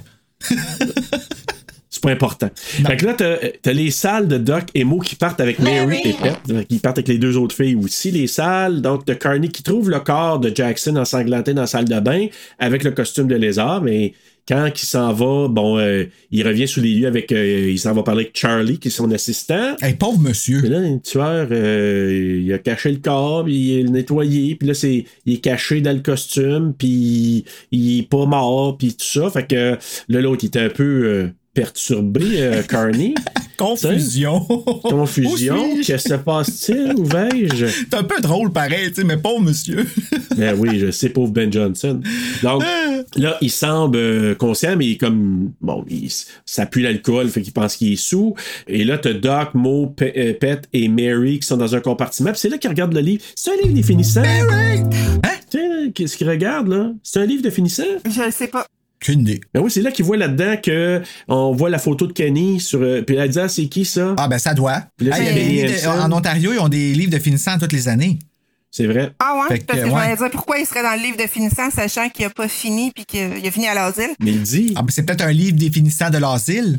Ah mais non, il n'a pas fini à l'asile non plus. Ben, il y a peut-être un- un livre définissant peut-être de la première année. Ah peut-être. Une mention spéciale. Ou... On sait pas. En tout cas, il est là-dedans. C'est juste pour nous rappeler que ah, Kenny est peut-être sous cette, cette série de meurtres jusqu'à maintenant. Donc, Michi qui se rend, elle pense qu'elle croise euh, Jackson, elle pense que c'est Jackson, mais finalement, c'est tueur, elle la va dans le compartiment et elle tente de le séduire. Euh, donc, tu dis, hey, tout le monde couche avec tout le monde la. C'est comme Dawson's Creek. C'est tous ceux qui n'ont pas eu la chance encore de, de, de se toucher le El Penny so de Juno. C'est pas très euh, fidèle euh, dans ce train-là comme tel. Non, c'est ça, c'est les couples sont comme sont-ils ensemble, sont pas ensemble, mais ils s'en vont tous comme Doc, je pensais qu'il était avec Michi, puis là finalement il s'en va avec le coquillage. Je comprenais plus rien. C'est peut-être un train d'occupation double, on sait pas. Oui! Hey, c'est une télé-réalité serait on a train. non, ben ça serait hot, des occup- occupations doubles murders. On the train. On the train! Occupation double terror. Écoutez, si vous trouvez un producteur, je vous écris le script. Ça serait hot, Hey! là. Avec, euh, avec Jay du Temple qu'on parlait au début en plus, tu sais. Hey, toi, t'es dans tout, Tu t'ouvres la petite affaire avec le doigt, puis le doigt, il y a du vernis. Jay! Finalement, euh, elle ferme les yeux, il la caresse avec la main, puis là, finalement, c'est une main euh, d'un cadavre. Fait que c'est là qu'elle dit Mais froide, mais cœur chaud. Gueule, Michi. Pas sûr. Et là, c'est ça, pendant ce temps-là, c'est là que Copperfield, il fait la tour, le tour de, tu sais, la rose qui l'évite et tout ça, puis il la donne à Lena. C'est là que Copperfield est Copperfield. Oh. Ah, excusez. Trop facile. Doc qui cherche Michi pendant ce temps-là, elle, elle vient de se faire passer, fait qu'elle la cherche partout. Encore là, c'est là qu'il maudit Doc de chien sale. Tu sais, c'est là qu'il dit à Lena, je pense que, euh, que Mo est parti avec quelqu'un d'autre. Ou qui est à quelque part dans. Non, qui est dans une pièce à quelque part, puis lui, il est avec euh, Madame Pantalon là, qui se, s'enlève le C'est qu'il pantalon. baisse ses culottes. Et au lieu de voir le bon, il voit ses seins. Ah, baisse ses culottes, puis on voit ses tatons. Ouais, c'est ça, exactement. Mais c'est ça, c'est que lui, il vient de, le- de, de le stouler. Ben, il fait exprès. Ben oui, mais c'est un sale. C'est un Il veut les breaker ce- up ce- parce ce qu'il veut pour lui. Et voilà. Mm. Commence à comprendre. Ben oui. Ah, il est ça. maudit chien sale. Fait que là, t'as Carney qui retrouve le cadavre de Michi parce qu'elle a la gorge tranchée. C'est là que moi, je pense que ça aurait gagné beaucoup plus si on avait vu les différentes morts de façon plus. euh, Ben oui, à chaque fois que quelqu'un commence à crier, tout ce qui monte, c'est le train. Chou, chou! C'est ça. Tu sais, ça coupe à ça, puis c'est ça, tous les meurtres. Exact. Chou, chou! Puis on est comment qu'on l'a vu le train, là, tu sais. C'est ça. Puis là, il informe Alena que Michi est morte. Il y a le spectacle de magie aussi qui se passe. Puis que, tu sais, il fait disparaître. Il se fait disparaître. Il apparaît plus loin, Copperfield. Et c'est là aussi, à un moment donné, que Mo, ben, il est comme sans connaissance. Je veux. Ouais, il se fait tuer en avant de tout le monde. Moi, ma question, Ouais. c'est l'affaire de Copperfield là, qui fait, là.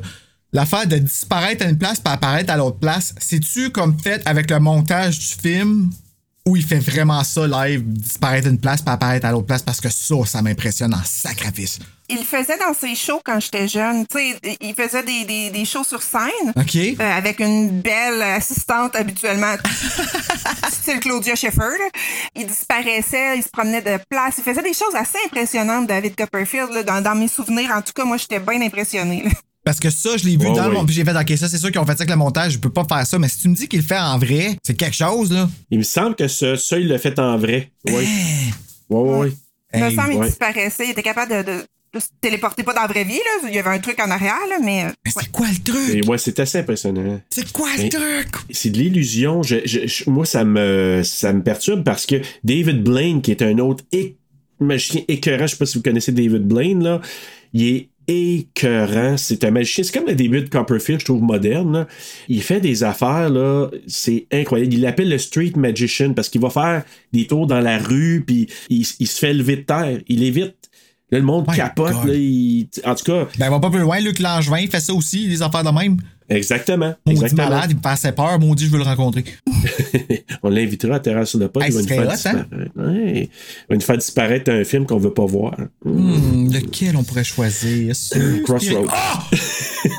Je pensais le projet Blair, mais bon. Ah non, c'est bon ça! Oui, T'as oui, pas ça? Moi, j'ai ça, j'ai eu peur. moi. Ben, j'ai peur de tout, fait que. Euh, tu vois, moi, je te rejoins un peu plus là-dessus, euh, Fanny, je te dirais. On est rendu où, euh, c'est ça, il fait, il fait le tour, puis là, Mo, il a perdu connaissance, il s'aperçoit qu'il saigne. Là, il prend dans ses bras, il s'en va, tout le monde pense que c'est une blague encore là. Les Il gens prend sont dans ses bras comme une princesse, là. Ben oui, puis là, il crie, là, tu sais. Mo! Mo, I'm your homo! Oh, T'as-tu dit, you're homo? Ben oui. Oh, il a dit I'm your homo, je pense. Ah mon dieu, c'est tellement ça quand même, tu sais. Puis là, ben c'est ça. On- Alena apprend aussi de la. apprend à Doc que Michi est morte.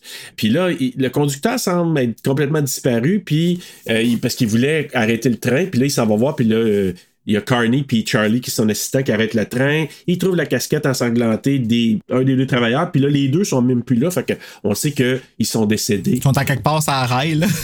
Ouais. Ils ont attrapé la muerte pichée. La muerte Ouais, je pense qu'il les a pitchés à l'extérieur, La pense. muerte piquée. Ouais, parce que si tu tombes en bas de ce train-là, à vitesse ça va, là. Eh, je Besoin de tomber dans la neige molle parce que- ce moment-là, Carney qui décide de faire sortir tout le monde dehors parce que là, il veut, il demande aussi à d'enlever leur masque parce que là, il sait qu'il s'est, il s'est passé des choses, puis là, il. Il, dit on va on va tous les mettre dans un même wagon aussi. Je pense qu'il décide de les mettre tous dans le même euh, dans la même place. Puis là c'est ça. Pendant qu'il y a des employés qui vont fouiller euh, ils s'en vont chercher dans le train pour voir s'ils trouveraient pas là, des indices ou peut-être c'est quoi ils voulaient Des cadavres. voir des cadavres peut-être? C'est ça. Ils voulaient aller voir s'il y avait d'autres cadavres. Et là finalement je pense qu'ils ont c'est là qu'ils ont trouvé aussi Pet hein. Et c'est ça. Ben elle ils l'ont ils l'ont trouvé euh, morte. Mais là c'est là que Doc il rentre à l'intérieur avec Elena. Il s'en va dans une chambre. Puis là il commence à lui dire euh, il paranoïde hein parce que là lui dit On est les prochains, puis. Euh... Ouais, il monte le livre, vous définissez. Puis j'ai pas trop compris, il y, a une, il y a une pub de Kenny le magicien. Tu sais, il y a une pub, là, c'est marqué Ah. Ken the Magician, là. C'est comme une, une fiche, une affiche dans le livre. Ouais. Puis là, c'est là qu'ils se rendent compte que. Je pense qu'il disait que, ben, finalement, qui qui a, qui a- qui a- qui a comme donné un contrat au magicien, personne n'a fait ça. Fait que comment ça qu'il est sur le train? Fait que lui, il commence à dire, ah, elle a déduit. Ah, ben c'est lui le tueur, tu sais, c'est lui, c'est le magicien le tueur. Ah, Jamie Lee, comme tu es intelligente.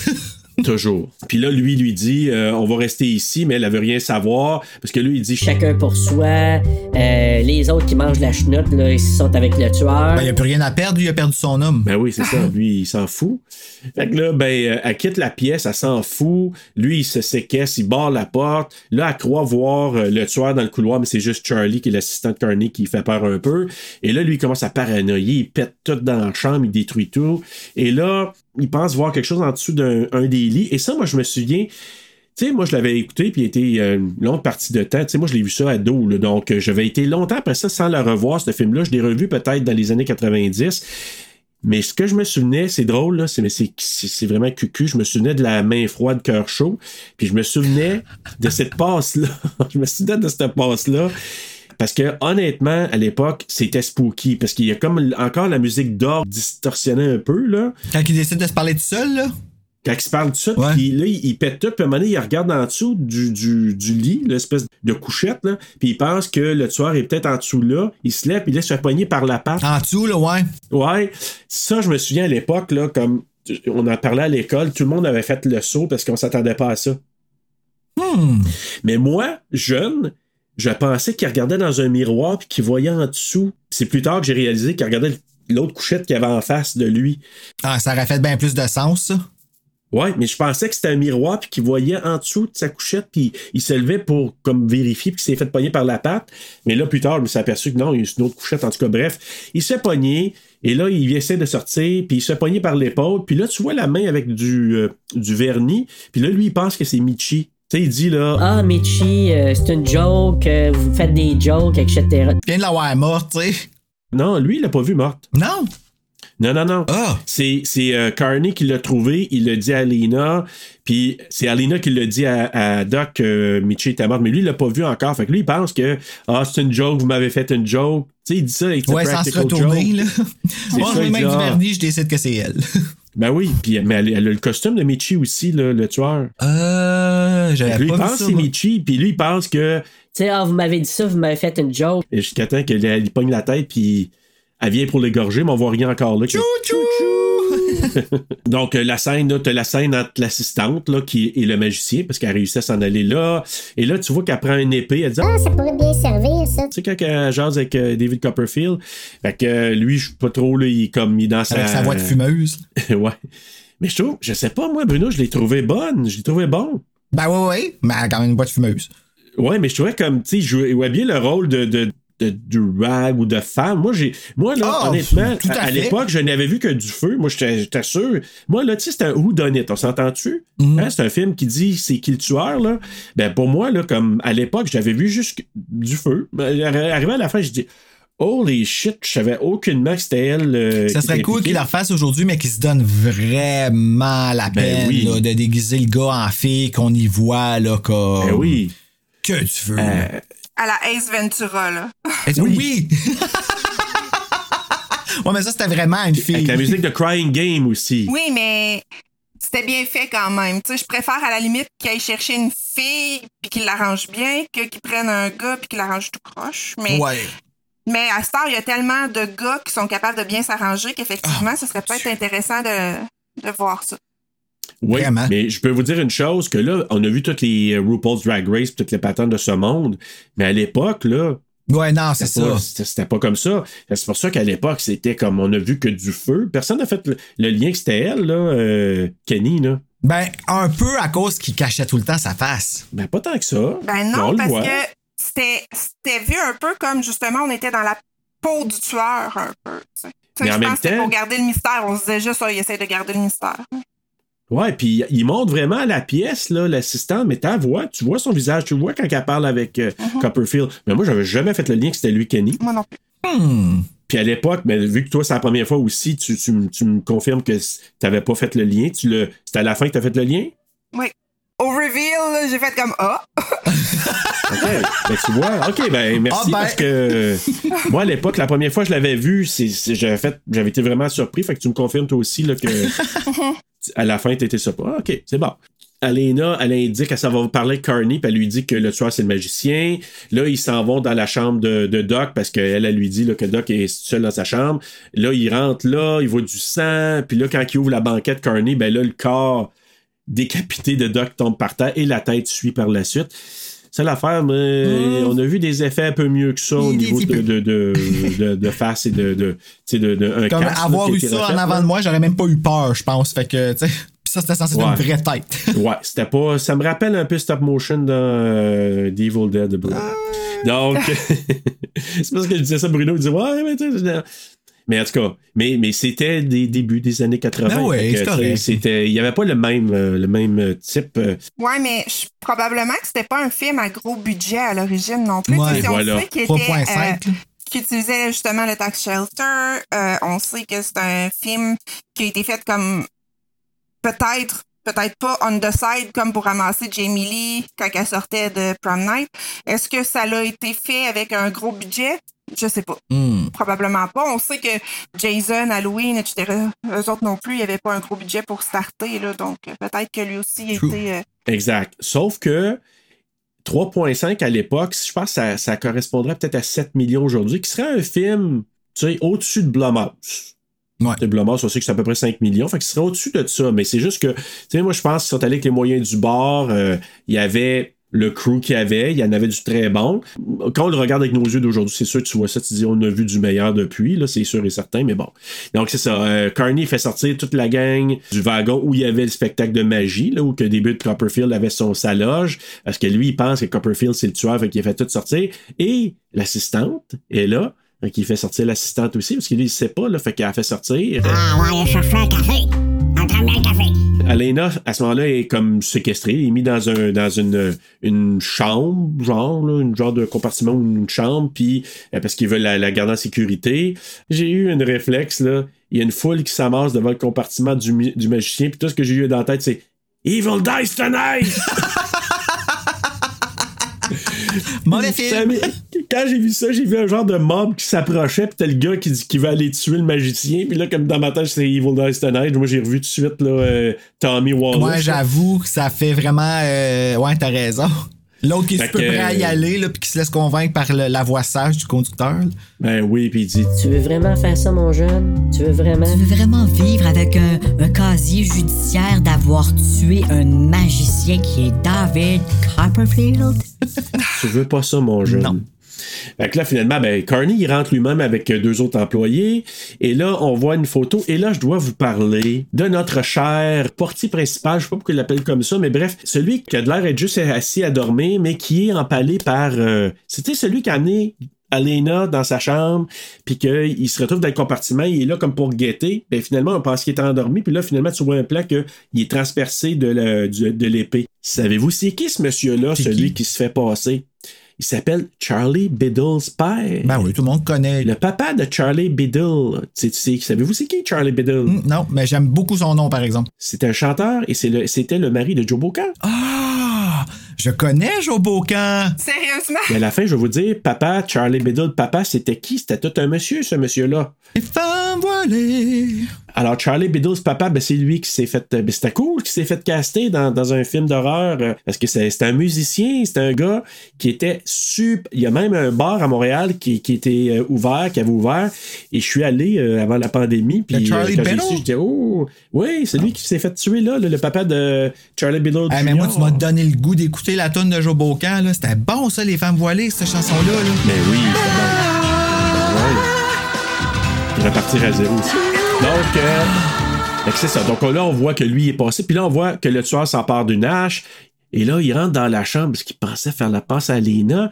Et un peu comme dans Michael Myers dans Halloween 2, ben là, il vient pour tuer à travers les draps. Mais non, c'est la poupée gonflable qui est là. Hey, maudit qu'elle smart, Jamie Lee, d'avoir mis la poupée gonflable. Pas prévisible. Puis là, ben, finalement, Lena arrive par derrière, puis il rentre un sable dans le dos du tueur déguisé en sorcière, hein, finalement, parce qu'il avait pris le costume de Michi.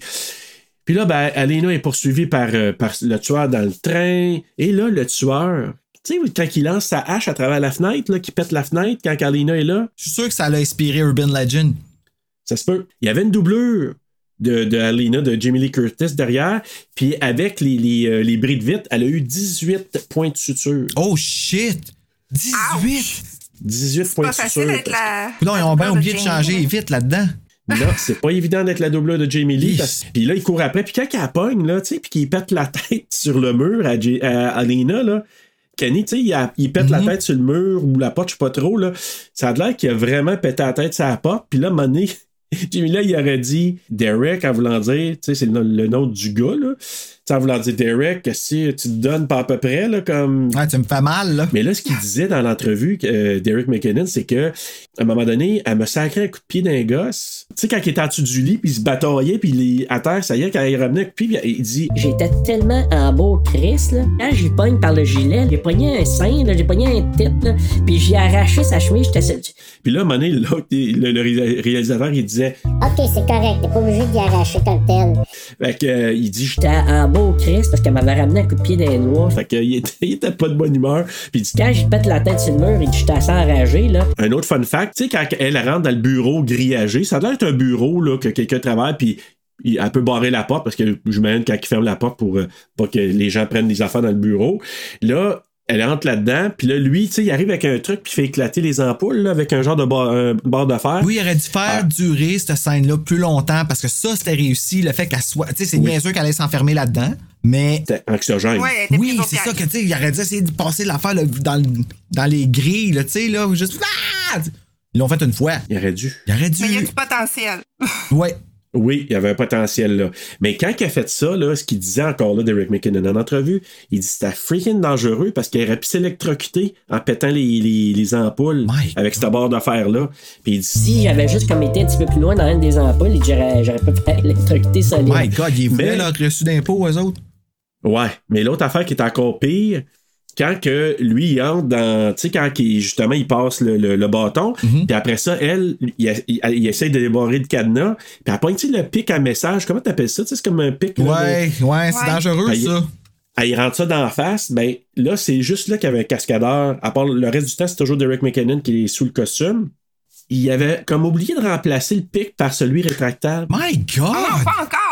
Fait que le cascadeur, il s'est fait rentrer le pic dans la face. Il y a de quoi de weird là, qui se passe? Je sais pas c'est qui qui s'occupait des, des accessoires, là, mais lui, il était incompétent. Vraiment. On va essayer de le trouver son nom pour être sûr de, de le dénoncer. De le dénoncer quand même, tu sais.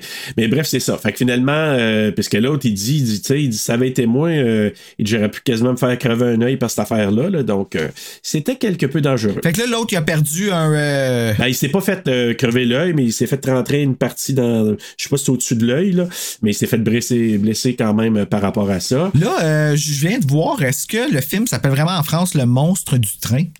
Oui. De quel droit? Euh, traduction française de France, là. OK. Et voilà. Continue. Un droit de 1980 qui, oui. Et voilà. Puis si tu regardes en Allemagne ou dans d'autres pays, des fois aussi, ils ont des titres assez spéciaux si tu les traduis dans la langue euh, comme telle. Tu sais, des fois, ça va être genre comme euh, La nuit du train masqué ou euh, je sais pas, là. Ben, tu vois, celui-là, il fitterait plus, au moins. La Oui. nuit du train masqué, Ben, ça fit. Moi, j'aurais bien aimé aussi là, euh, au bal masqué au oui, mais ça. euh, Ah, ça, c'est le titre de notre VHS. C'est notre VHS à nous, ça. Donc, c'est ça. Fait que là, mais là, la- l'autre affaire, c'est que là, entre les voitures, elle a réussi à pitcher le tueur par-dessus bord, pense-t-elle, mais c'est pas. il- non, il s'est agrippé. Mais là, elle dit à Carney Il a tué Mo. Avez-vous vu Mo à quelque part? Comment qu'elle puisse savoir? Elle- Moi, j'ai rien vu. J'ai pas vu qu'elle a, elle a découvert Mo. Chou-chou.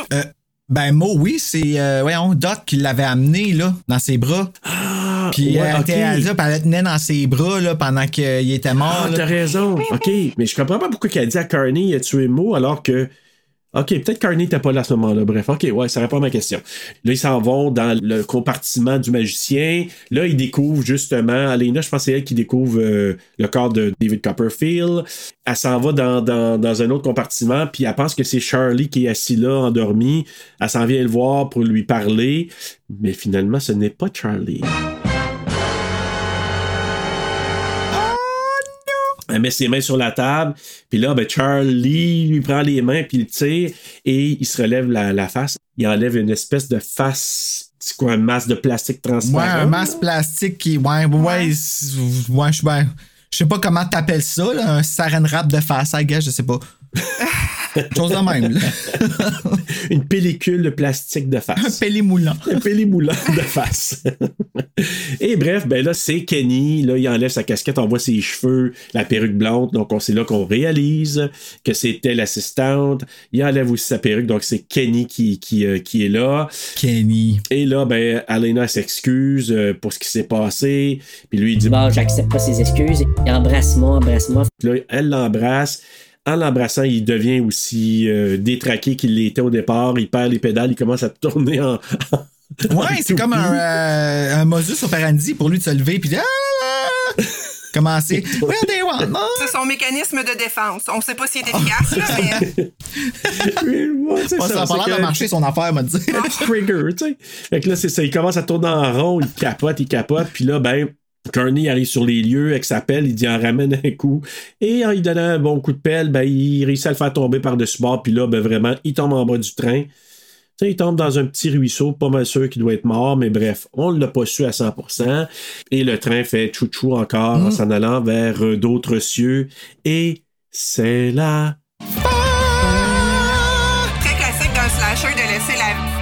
Ouverte quand même pour qu'il puisse se relever puis avoir un 2 si jamais il y a euh, assez de succès. Ce qui n'a pas été le cas.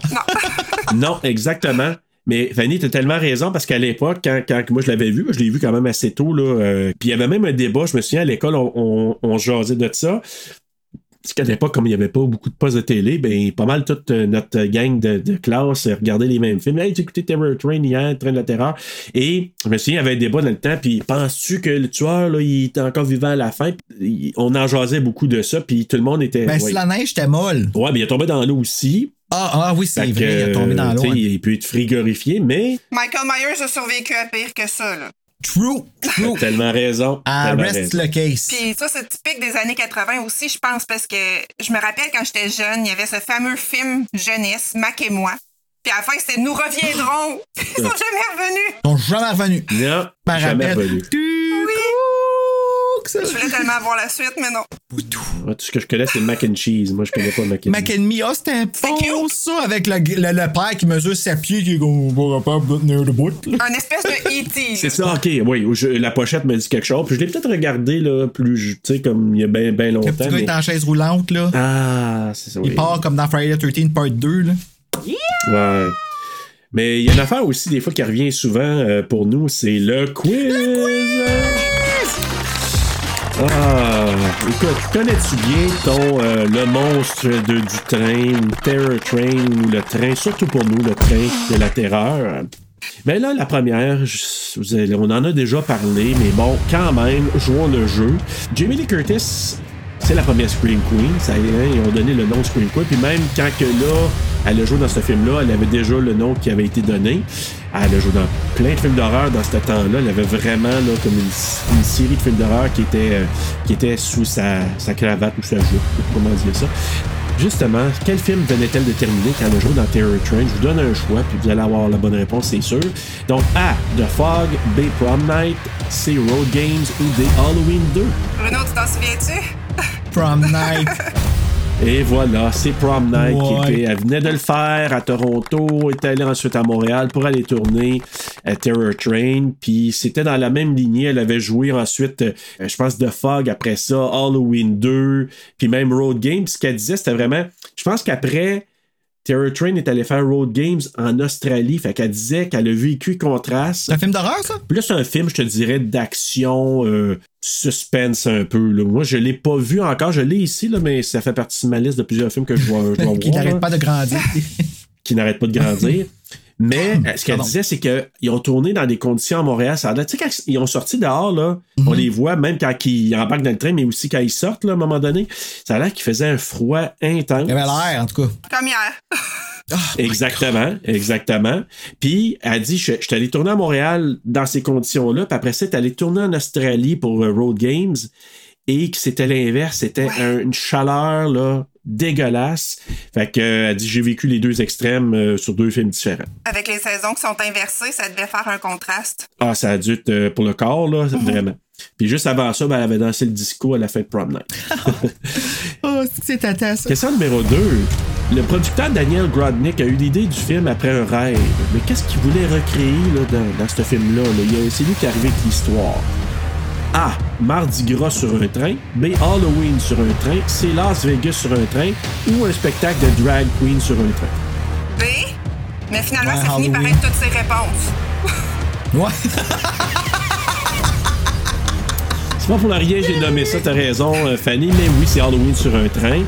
Parce que justement, tu l'avais dit précédemment, ils ont surfé sur la vague d'Halloween euh, euh, qui était là, puis ils ont dit, lui il a rêvé, il a pensé, ah le monde qui se costume, puis euh, c'est un événement d'Halloween, mais là il a, Halloween avait été fait, fait qu'ils ont dit on va faire ça dans une autre période, une fête de l'année, le 1er janvier, Ben ouais. et ils ont décidé de faire ça là, de cette C'est manière-là. pour ça qu'ils ont déguisé les personnages aussi pour faire un effet Halloween.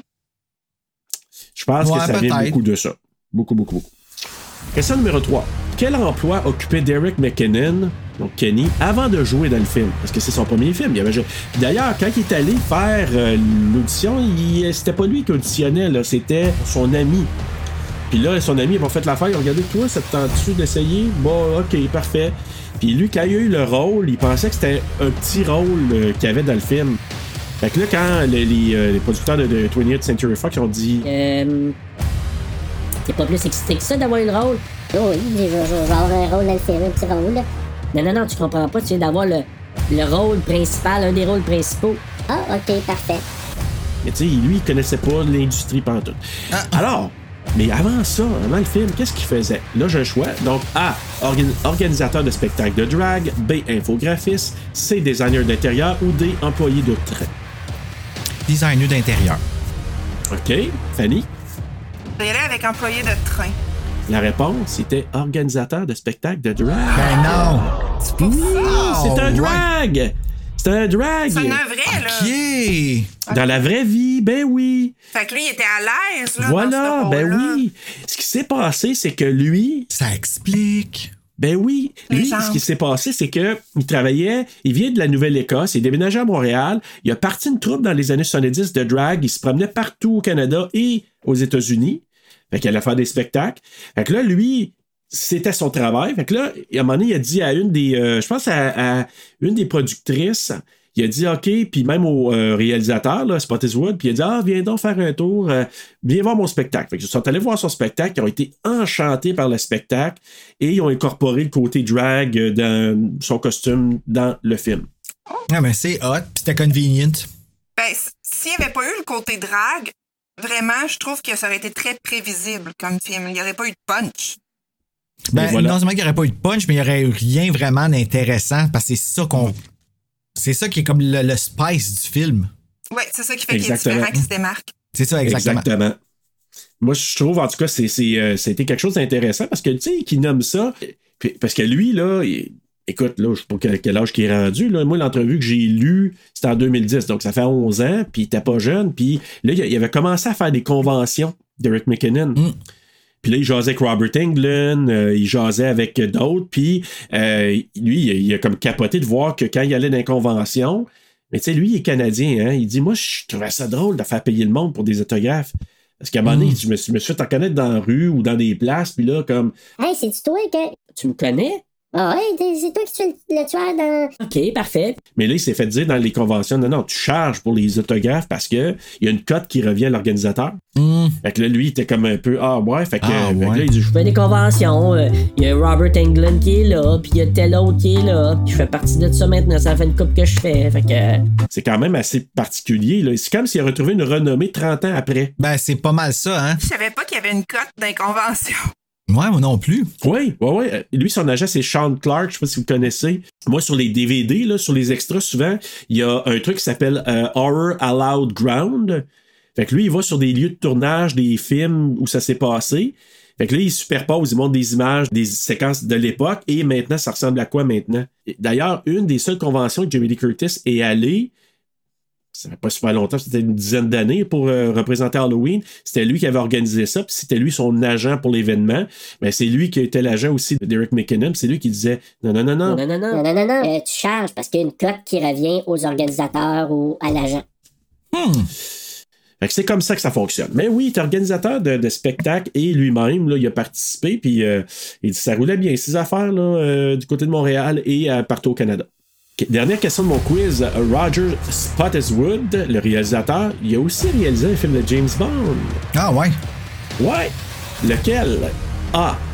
Opération Tonnerre, Thunderball. B. Demain ne meurt jamais. C. Octopussy. Ou D. GoldenEye.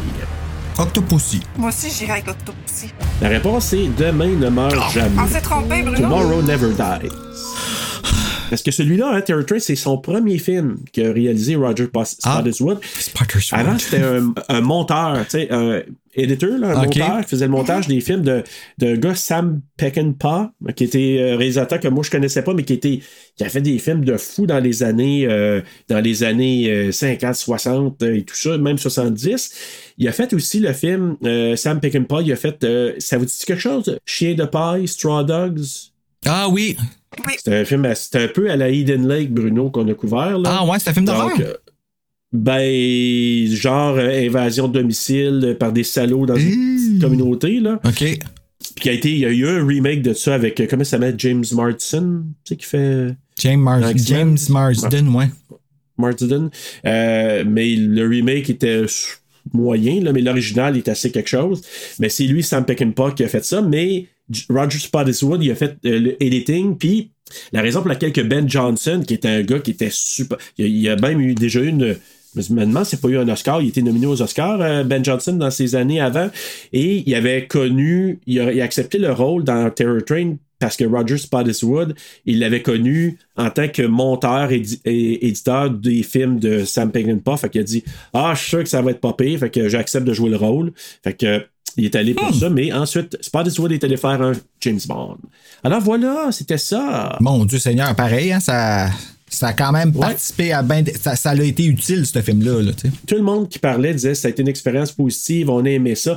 Spottiswoode, il a trouvé ça dur de travailler avec McKinnon juste parce que McKinnon il était tellement pas habitué avec le cinéma que tu sais, il arrivait en retard, euh, il savait pas trop comment c'était quoi de respecter un contrat sur les, les, les scènes de film euh, dans un, pour tourner un film. Mais il dit, il était, il était bon prince, il dit, mais quand même, il dit honnêtement, McKinnon, pour un premier film, il dit il a fait une maudite bonne job. Ben, c'est parce qu'il a pris large sur ses épaules aussi, hein. Exact. Parce que là, dans ce cas-là, tu sais, John Alcott, le, le- le- le directeur de la photographie, ça a l'air que McKinnon il disait c'est beaucoup plus lui qui m'a dirigé que Spottiswoode.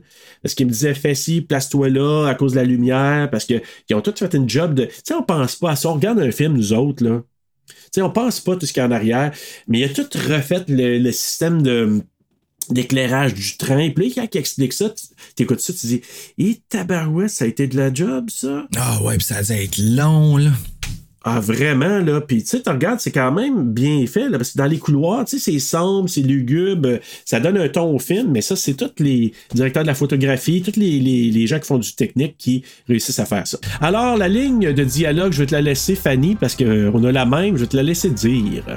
D'accord. Donc, euh, c'est quand Alana parle à Kenny, euh, puis qu'elle lui dit Je savais pas que t'aimais la magie. Dans le fond, euh, t'es tellement meilleur que David Copperfield. Personne d'autre. Euh, ben, Kenny répond I am. He didn't know how to cut a woman into pieces. Je suis désolée, je l'ai écouté en anglais. Donc, euh, je le suis. Il sait pas comment découper une femme en morceaux. Moi, c'était comme ma ligne. Il demandera à Art the Clown. Ouais, mais d'ailleurs, euh, ça vient aussi confirmer un peu que le point, c'est il avait tué avant du monde, dont l'assistante qui était censée d'être là initialement, ça vient prouver un peu ce point-là qu'il avait tué avant, parce que lui, c'était quand il dit ça, il voulait dire, lui, il sait pas comment faire ça, mais moi, je l'ai déjà fait. Fait que ça vient comme un peu rajouter à tout ça. Alors voilà. Mais toi, Bruno, tu l'avais déjà dit je Yes, ben c'est la, la seule où est-ce que Doc fait pratiquement son coming out, là. Fait que euh, c'est ça. OK. Que- Coup de cœur et coup de couteau, euh, Fanny, pour commencer, toi, ce que t'as aimé, ce que t'as moins aimé? Euh, coup de cœur, c'est sûr que je peux pas passer à côté, c'est Jamie Lee. Je sais que t'as pas aimé ses cheveux, Bruno, mais Ah, mon Dieu, ses cheveux. ça reste Jamie Lee. Tu sais, à, à côté des autres acteurs, elle, elle- elle ressort, tu sais, elle brille, elle a comme une énergie Vraiment. différente. Euh, puis côté coup de couteau, j'y serais allée pour les meurtres. Pour le, le- le fameux chouchou dont on parlait, là, qu'on voit pas grand-chose. Il manque un petit quelque chose. Mais moi, c'est écrit ça dans le script, tu sais. And then the knife is chou-chou. Et there's a vapeur in the And air. there's a vapeur in the air. Toi, Bruno? Moi, euh, ben, euh, le fait que le tueur soit euh, déguisé en femme tout le long, puis tout, je trouve que c'est game pour les années 80. J'ai marqué RuPaul's Drag Race 1980. Je trouvais ça. Je trouvais ça le fun. Je trouvais que c'était original, puis ça n'a jamais été réexploité après, à part Sleepaway Camp, que c'est une vraie joke, là. Et où est-ce que le twist était comme, comme ça? En tout cas, coup de couteau. Moi, c'était le fait qu'il essayait d'innocenter Jamie Lee Curtis tout le long. Euh, le rôle, je, trou- je trouvais que c'était très, très, très maladroit. Mais encore là, c'était-tu mentionné dans le film que c'était trois ans plus tard? Comme, c'était pas assez clair, là. Fait que tu vois, ça, ça manquait un petit peu de, de, de, de détails, là. OK. Mais oui, c'était mentionné, euh, Bruno. Ah oui? Ah. Ouais, mais il aurait peut-être dû le renchérir ou, tu sais, l'étoffer, je dirais. Ouais, Ça, mettons, oui. faire. euh, il s'est passé telle affaire pendant ces trois années-là, ou peu importe. Parce que oui, c'est écrit ou c'est mentionné, je sais pas, mais c'est dit tellement vite que si tu portes pas attention, après ça, c'est facile d'oublier. Ben, tu vois, moi, j'ai- je l'ai écouté deux fois, puis les deux fois, ça a passé tout droit. Il aurait fallu qu'il l'écrive, tu sais, comme trois ans plus Mais je pense que c'était écrit au début. Ben non, quand c'est écrit. Non. Non. Sur la plateforme, quand il arrive là, là il semble Moi, j'ai rien je vu de revois, ça, là, mais euh, en tout cas. OK. Ah, je- là. ça va me donner. Je vais aller écouter en français, tiens, euh, puis je vais écouter le- la traduction, puis je vais aller lire en même temps. Hey, petite, je- avant de, de dire mon coup de cœur puis coup de couteau, euh, je vais renchérir. Tu sais, quand tu parles que c'était game pour le temps, Bruno, Mhm. là, il y avait une scène qui avait été écrite, tournée, mais pas mise dans le film, où l'assistante embrassait Carney. C'était comme un love interest de Carney. Car- Ah, ok. Carney, c'est lequel, ça? Ben, le conducteur du train. Eric McKinnon ne voulait pas. Il voulait pas. euh, il disait, ben non, là, tu sais, je vais pas embrasser lui. C'est pas parce qu'il voulait pas embrasser Ben Johnson, mais il dit, c'est parce que Ben Johnson, comme c'était un gars qui a eu des, des, des nominations aux Oscars, puis il était comme trop, euh, tu sais, on dirait Starstruck, là. Fait qu'il dit, ah, je peux pas faire ça, il voudra pas. Puis là, c'est Ben Johnson qui a dit, il était, il était dans son trailer, dans sa, dans sa loge, puis il a dit à Eric McKinnon, viens, Amène ton cul ici. OK. Viens t'asseoir. J'ai entendu dire que tu voulais pas tourner la scène de baiser avec moi. Ben non, mais tu sais, nanana. Pourquoi tu veux pas? Ben, je veux pas parce que, tu sais, écoute, euh, c'est quand même, euh, tu sais, je suis impressionné. Non, non, non, non. On va le faire. J'insiste pour qu'on le fasse. Ça fait partie de ça, puis pourquoi pas, tu sais. Hey, je trouve ça bon. Un gars, Ben Johnson. Ouais, j'avoue qu'il était quand même Qui vieux. jouait dans des. Oui, puis pas juste ça. Il jouait dans des films de western dans ces années-là, le gros macho. Mais tu sais qu'ils disent, man Chris.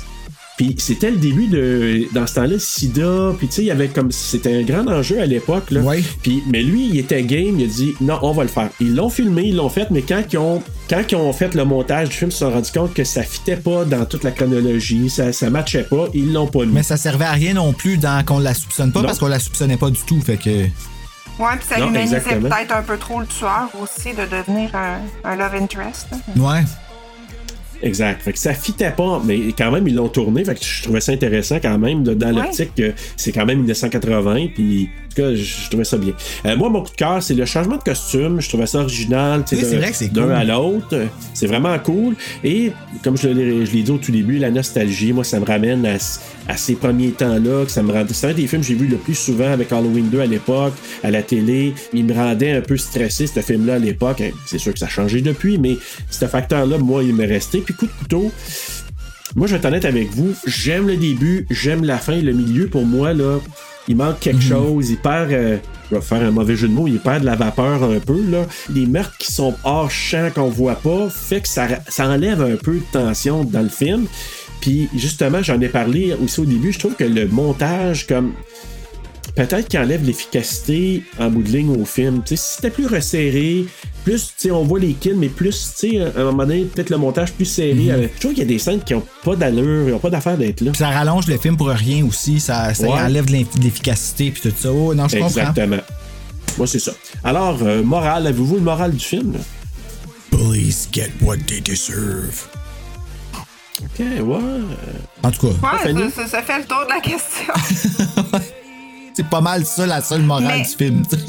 Mais en même temps, tu sais, on parle souvent des films d'horreur comme étant un tremplin pour les tabous. Puis je trouve que justement, celui-là, ça pourrait peut-être être un côté moral qu'on pourrait ajouter où ce qu'il utilise un tabou, puis euh, il vient peut-être désensibiliser un peu euh, l'auditeur à ce tabou-là.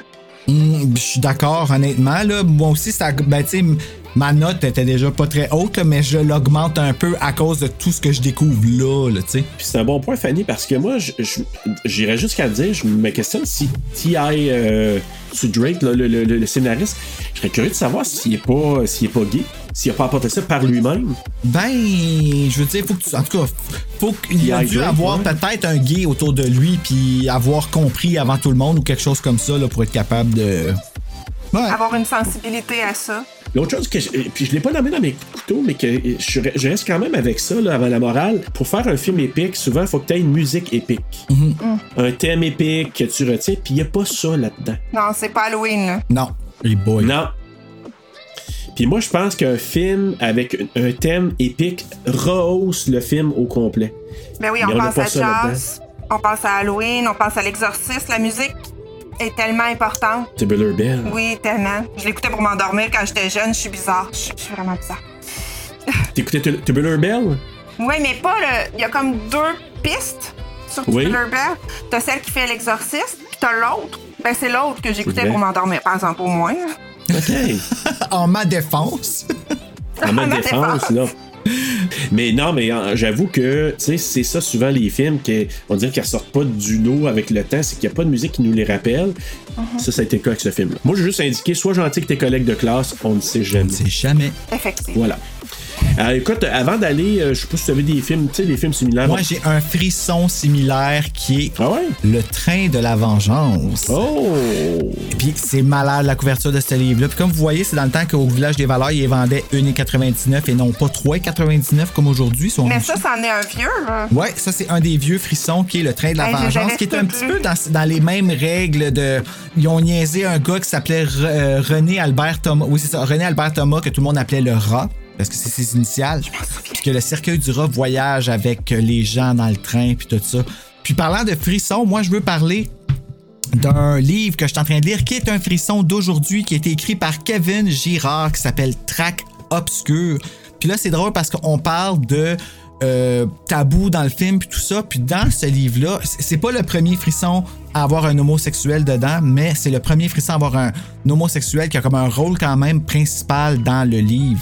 Puis j'ai trouvé ça vraiment intéressant. C'est comme un peu, je l'ai pas fini encore, mais je suis vraiment embarqué. Puis je trouve que c'est comme un frisson un peu, le frisson que j'aurais voulu lire quand j'étais ado, tu sais, avec un personnage qui me ressemble à moi, qui est gay, qui a ces pensées-là. Puis le personnage, c'est le fun parce qu'il faut qu'il avoue à son meilleur ami qui est en amour avec. Puis ça tourne autour de ça en ce moment. Puis il y a comme un, espèce de, Ah, écoute, je trouve ça vraiment génial. Puis juste pour ça, je trouve que ça vaut vraiment la peine d'aller encourager cet auteur-là qui a eu cette audace-là d'amener ça dans Frisson. Moi, je trouve ça génial. Donc, Track Obscur, si vous avez une chance d'aller acheter ça, c'est un frisson classé Terreur Rouge, donc 12 ans et plus. Puis pour 12 ans et plus, on en a pour notre argent. Il va tomber dans ma pile à lire, honnêtement. Ça sonne vraiment intéressant. Ben, pour vrai, moi, là, je suis super dedans. Je lis ça avant de me coucher le soir. Puis là, mes yeux tombent tout seuls parce que c'est ça qui fatigue mes yeux pour aller m'endormir. Puis à toutes les fois, je suis comme, fuck, je veux lire un autre chapitre, mais je tombe en. Tu sais, j'ai hâte de voir comment ça va se finir. Avant d'aller vers euh, nos notes et tout ça, je, je parlais tantôt de Charles Biddle, je veux juste vous parler de lui. là. Euh, c'est c'est assez impressionnant son histoire. Lui, là, c'est un vétéran de la Seconde Guerre mondiale. Il est né aux États-Unis, le père de Charles Biddle Jr. Il est né à Philadelphie. Il était écœuré du, du racisme euh, aux États-Unis. Il est déménagé à Montréal. Euh, il est arrivé à l'âge de 22 ans en 1948. Puis lui, son but, c'était de faire connaître le jazz en faisant des tournées dans la province. Euh, il était vendeur d'automobile- de- de- d'automobiles le jour, il jouait de la musique la nuit, puis il a, fait de la musique dans beaucoup de cabarets à Montréal, donc le Café Saint-Michel, pour ceux qui connaissent ça. Donc, et il a épousé Constance, une Québécoise francophone, et c'est là il y a eu aussi son fils, Charles Biddle Jr. Et en 1958, il a fondé la boîte de jazz dans le Vieux-Montréal avec un guitariste, et euh, ça s'appelle le Black Bottom. Et dans les années 50, il a joué beaucoup avec plusieurs musiciens de jazz dans des clubs de Montréal, des pianistes célèbres. Puis à l'Expo 67, il a joué de la contrebasse euh, aux côtés de John Coltrane, Tad Jones, Pepper Adams, qui sont des gros noms du jazz. Fait que c'est vraiment impressionnant. Et il a fondé en 1981 euh, à Montréal le Biddle Jazz and Ribs. Et ça, je suis allé là, moi, avant la pandémie. c'était- Ah, c'était- ça existe encore? C'est un Oui. resto? Mon Dieu. resto bar, mais club en même temps. Là, Tu- et, et il y a beaucoup de musiciens qui sont allés jouer du jazz là. Et il a aussi, il a fait partie de, du band d'Oliver Jones, pour ceux qui l'ont connu. Fait que Charles Biddle, un gros, gros nom. Puis il y a un petit rôle dans Terror Train. Je trouve ça vraiment euh, cool. Donc voilà. C'était mon personnage du jour. Personnage du jour. Au lieu du mot du jour. Alors voilà. Et dans les notes, euh, avant de donner nos notes, ben, Rotten Tomatoes, il a donné 36%. Donc c'est Hey. vraiment pas élevé. Letterboxd 2.8 sur 5. IMDb 5.8 sur 10. Et les utilisateurs Google, ils ont quand même donné un 85%. Alors, vos notes sur 5, euh, Fanny. Euh, sur 5, j'irai avec un 3.5. Ah! Donc, je serais allée avec un 7.5 si ça avait été sur 10. Mais là, tu sais, je me sens comme pas prête à donner un 4 encore. Mais 3.5, un bon 3.5. OK. Là, on va aller avec, le tra- euh, avec Bruno. Moi, j'avais dans le 13, j'ai augmenté ma note, mais j'avais donné, Non, non, j'ai- c'est pas ça. Là, c'est- j'avais donné Ça- ça a juste 1.3 au début parce que j'avais vraiment pas aimé ça. Puis là, je l'ai monté à 2. Bon, au moins, t'as fait amener ça Ouais. à deux, je te pardonne un peu plus. Mais écoute, moi j'ai donné, c'est bizarre, là, on s'est pas parlé, Fanny, là-dessus, mais j'ai donné un 3.5. My God, même quote, même note. Ouais, mais je pense que, tu sais, probablement tu l'as vu un peu comme moi je l'ai vu, c'est que il y a certaines qualités. C'est sûr que ma note est à 3.5 parce qu'il y a un gros facteur nostalgie là-dedans. là. Je suis capable de dire que c'est pas un film qui est extraordinairement bien fait sur toute la ligne. Il y a plusieurs points faibles, le film, je suis bien d'accord avec ça. Moi, je l'aime parce que, bon, oui, il y a Jamie Lee là-dedans. Je suis d'accord pour dire que c'est pas son meilleur rôle de toute cette trolley-là, mais suis capable de dire aussi qu'il y a des choses intéressantes. C'est tourné à Montréal. Dans toute la trolley de films slasher qui ont été faits, j'ai trouvé ça intéressant d'en voir un moins connu. De voir justement le côté plus série B des slashers plutôt que les Halloween, etc., que je connaissais déjà par cœur. Donc, euh, j'ai trouvé quand même que c'était pertinent là, comme, comme écoute. Ben cool, je suis content que tu l'aies quand même euh, apprécié parce que quand je t'ai donné la liste de films, j'étais pas trop sûr. Tu sais, que Terror Train, il y en a qui aiment, il y en a qui aiment vraiment pas. Je me suis dit, je vais le lancer, on verra bien, puis je suis content que tu l'aies découvert pour une première fois, tu sais, que c'est une première écoute. Je trouve ça toujours cool de faire découvrir des films euh, à des gens. Écoute, avant de, terminer, euh, Fanny, je sais que tu nous as mentionné que tu sortais un livre au mois de juin. Peux-tu nous en parler? Oui, donc un peu dans le style frisson, justement, parce que euh, ça vise un peu un public 16 ans et plus. Euh, je le déconseille pas aux adultes du tout, parce que quand on l'a écrit, on a pensé à tout le monde. On a voulu être très inclusive en l'écrivant. Je l'ai écrit à quatre mains, donc je l'ai écrit avec ma co-autrice euh, Nathalie Lambert. Et puis, euh, c'est un roman qui se déroule sur une île fictive. Et puis, ça raconte l'histoire d'une jeune fille que sa une de ses meilleures amies est retrouvée sur la plage, morte. C'est une gang d'amis qui vont investiguer ensemble pour découvrir qu'est-ce qui s'est passé, qui est le meurtrier, qu'est-ce qu'est le meurtrier? Donc, euh, il y a un petit côté surnaturel dedans ça, évidemment. Puis, euh, Bruno, je pense que tu vas aussi apprécier euh, le personnage principal qui est développé justement avec euh, une identité sexuelle différente de ce qu'on est habitué. Mais j'en dirai pas plus parce que je veux pas dire de punch. D'ac- Ah, mais non, mais moi, je suis vendu depuis que t'as parlé. Genre, en plus, l'aspect whodunit que tu que t'as dedans, là, que. Que ah, comment ça va s'appeler? T'as-tu ton titre? Oui, c'est l'île aux veuves. Ça va être le tome 1. Il va y avoir un tome 2 qui devrait sortir Wow. euh, par la suite aussi. Nice. Ok, bon, on va watcher. T'as pas une- T'as-tu une date? Cool. Euh, J'ai pas la date exacte. C'est au mois de juin, mais on n'a pas la date précise encore. Ok, bon, ben, on surveille ça au mois de juin, puis on va en reparler, on va le rappeler à nos auditeurs, là. L'île aux veuves. Ça, mais bon, on reste en contact, Fanny, puis tu pourras nous informer éventuellement au fur et à mesure, puis nous, on pourra vraiment l'annoncer, puis dire, hey, euh, ça s'en vient, notre invité Fanny, qui est avec nous euh, sur le train de la terreur, va lancer, puis là, on pourra le dire, c'est sûr et certain. En attendant, ben, c'est ça sur les médias sociaux. Je sais que euh, Fanny, tu es quand même très active, tu vas souvent partager, tu vas. euh, puis aussi, bravo, parce que tu as partagé aussi le fait que tu venais sur l'épisode avec nous aujourd'hui, Oui, c'est toujours super apprécié. Ben, J'étais tellement excitée pour vrai. là. J'étais super contente. Moi, parler de films d'horreur, c'est euh, Toujours le fun, c'est hein? juste du bonbon. oui. C'est du bonbon d'avoir ça. Puis c'est le fun de faire ça avec des, avec des personnes comme toi qui aiment vraiment le, le domaine, qui est capable de bien décortiquer aussi. Fait que merci d'avoir été là avec nous, Fanny. Nous, on regarde quoi la prochaine? Nous, on termine la série. Hein, ça revient aujourd'hui. Pacte du silence, là, c'est comme le thème avec Terror Train. Ben, on regarde I'll Always Know What You Did Last Summer, notre sélection Frisson TV. Et on sait toujours pas si on va. Ben, c'est sûr qu'on aimerait ça l'avoir avec nous autres, mais en même temps, il va être nouveau papa. Donc, on sait pas si Lucas va être avec nous autres. Mais si on a la chance de l'avoir, Lucas Jalbert vient parler de ce film-là avec nous autres, qui est un auteur de Frisson. Fait que tu vois, tout est dans tout. Fait que ouais, j'ai bien hâte de Tout conclure ça, cette série de Last Summer là. Ah boy. En tout cas, en attendant de faire un effort pour regarder cette euh, partie 3 de I Know What You Did Last Summer, Fête de bocouche!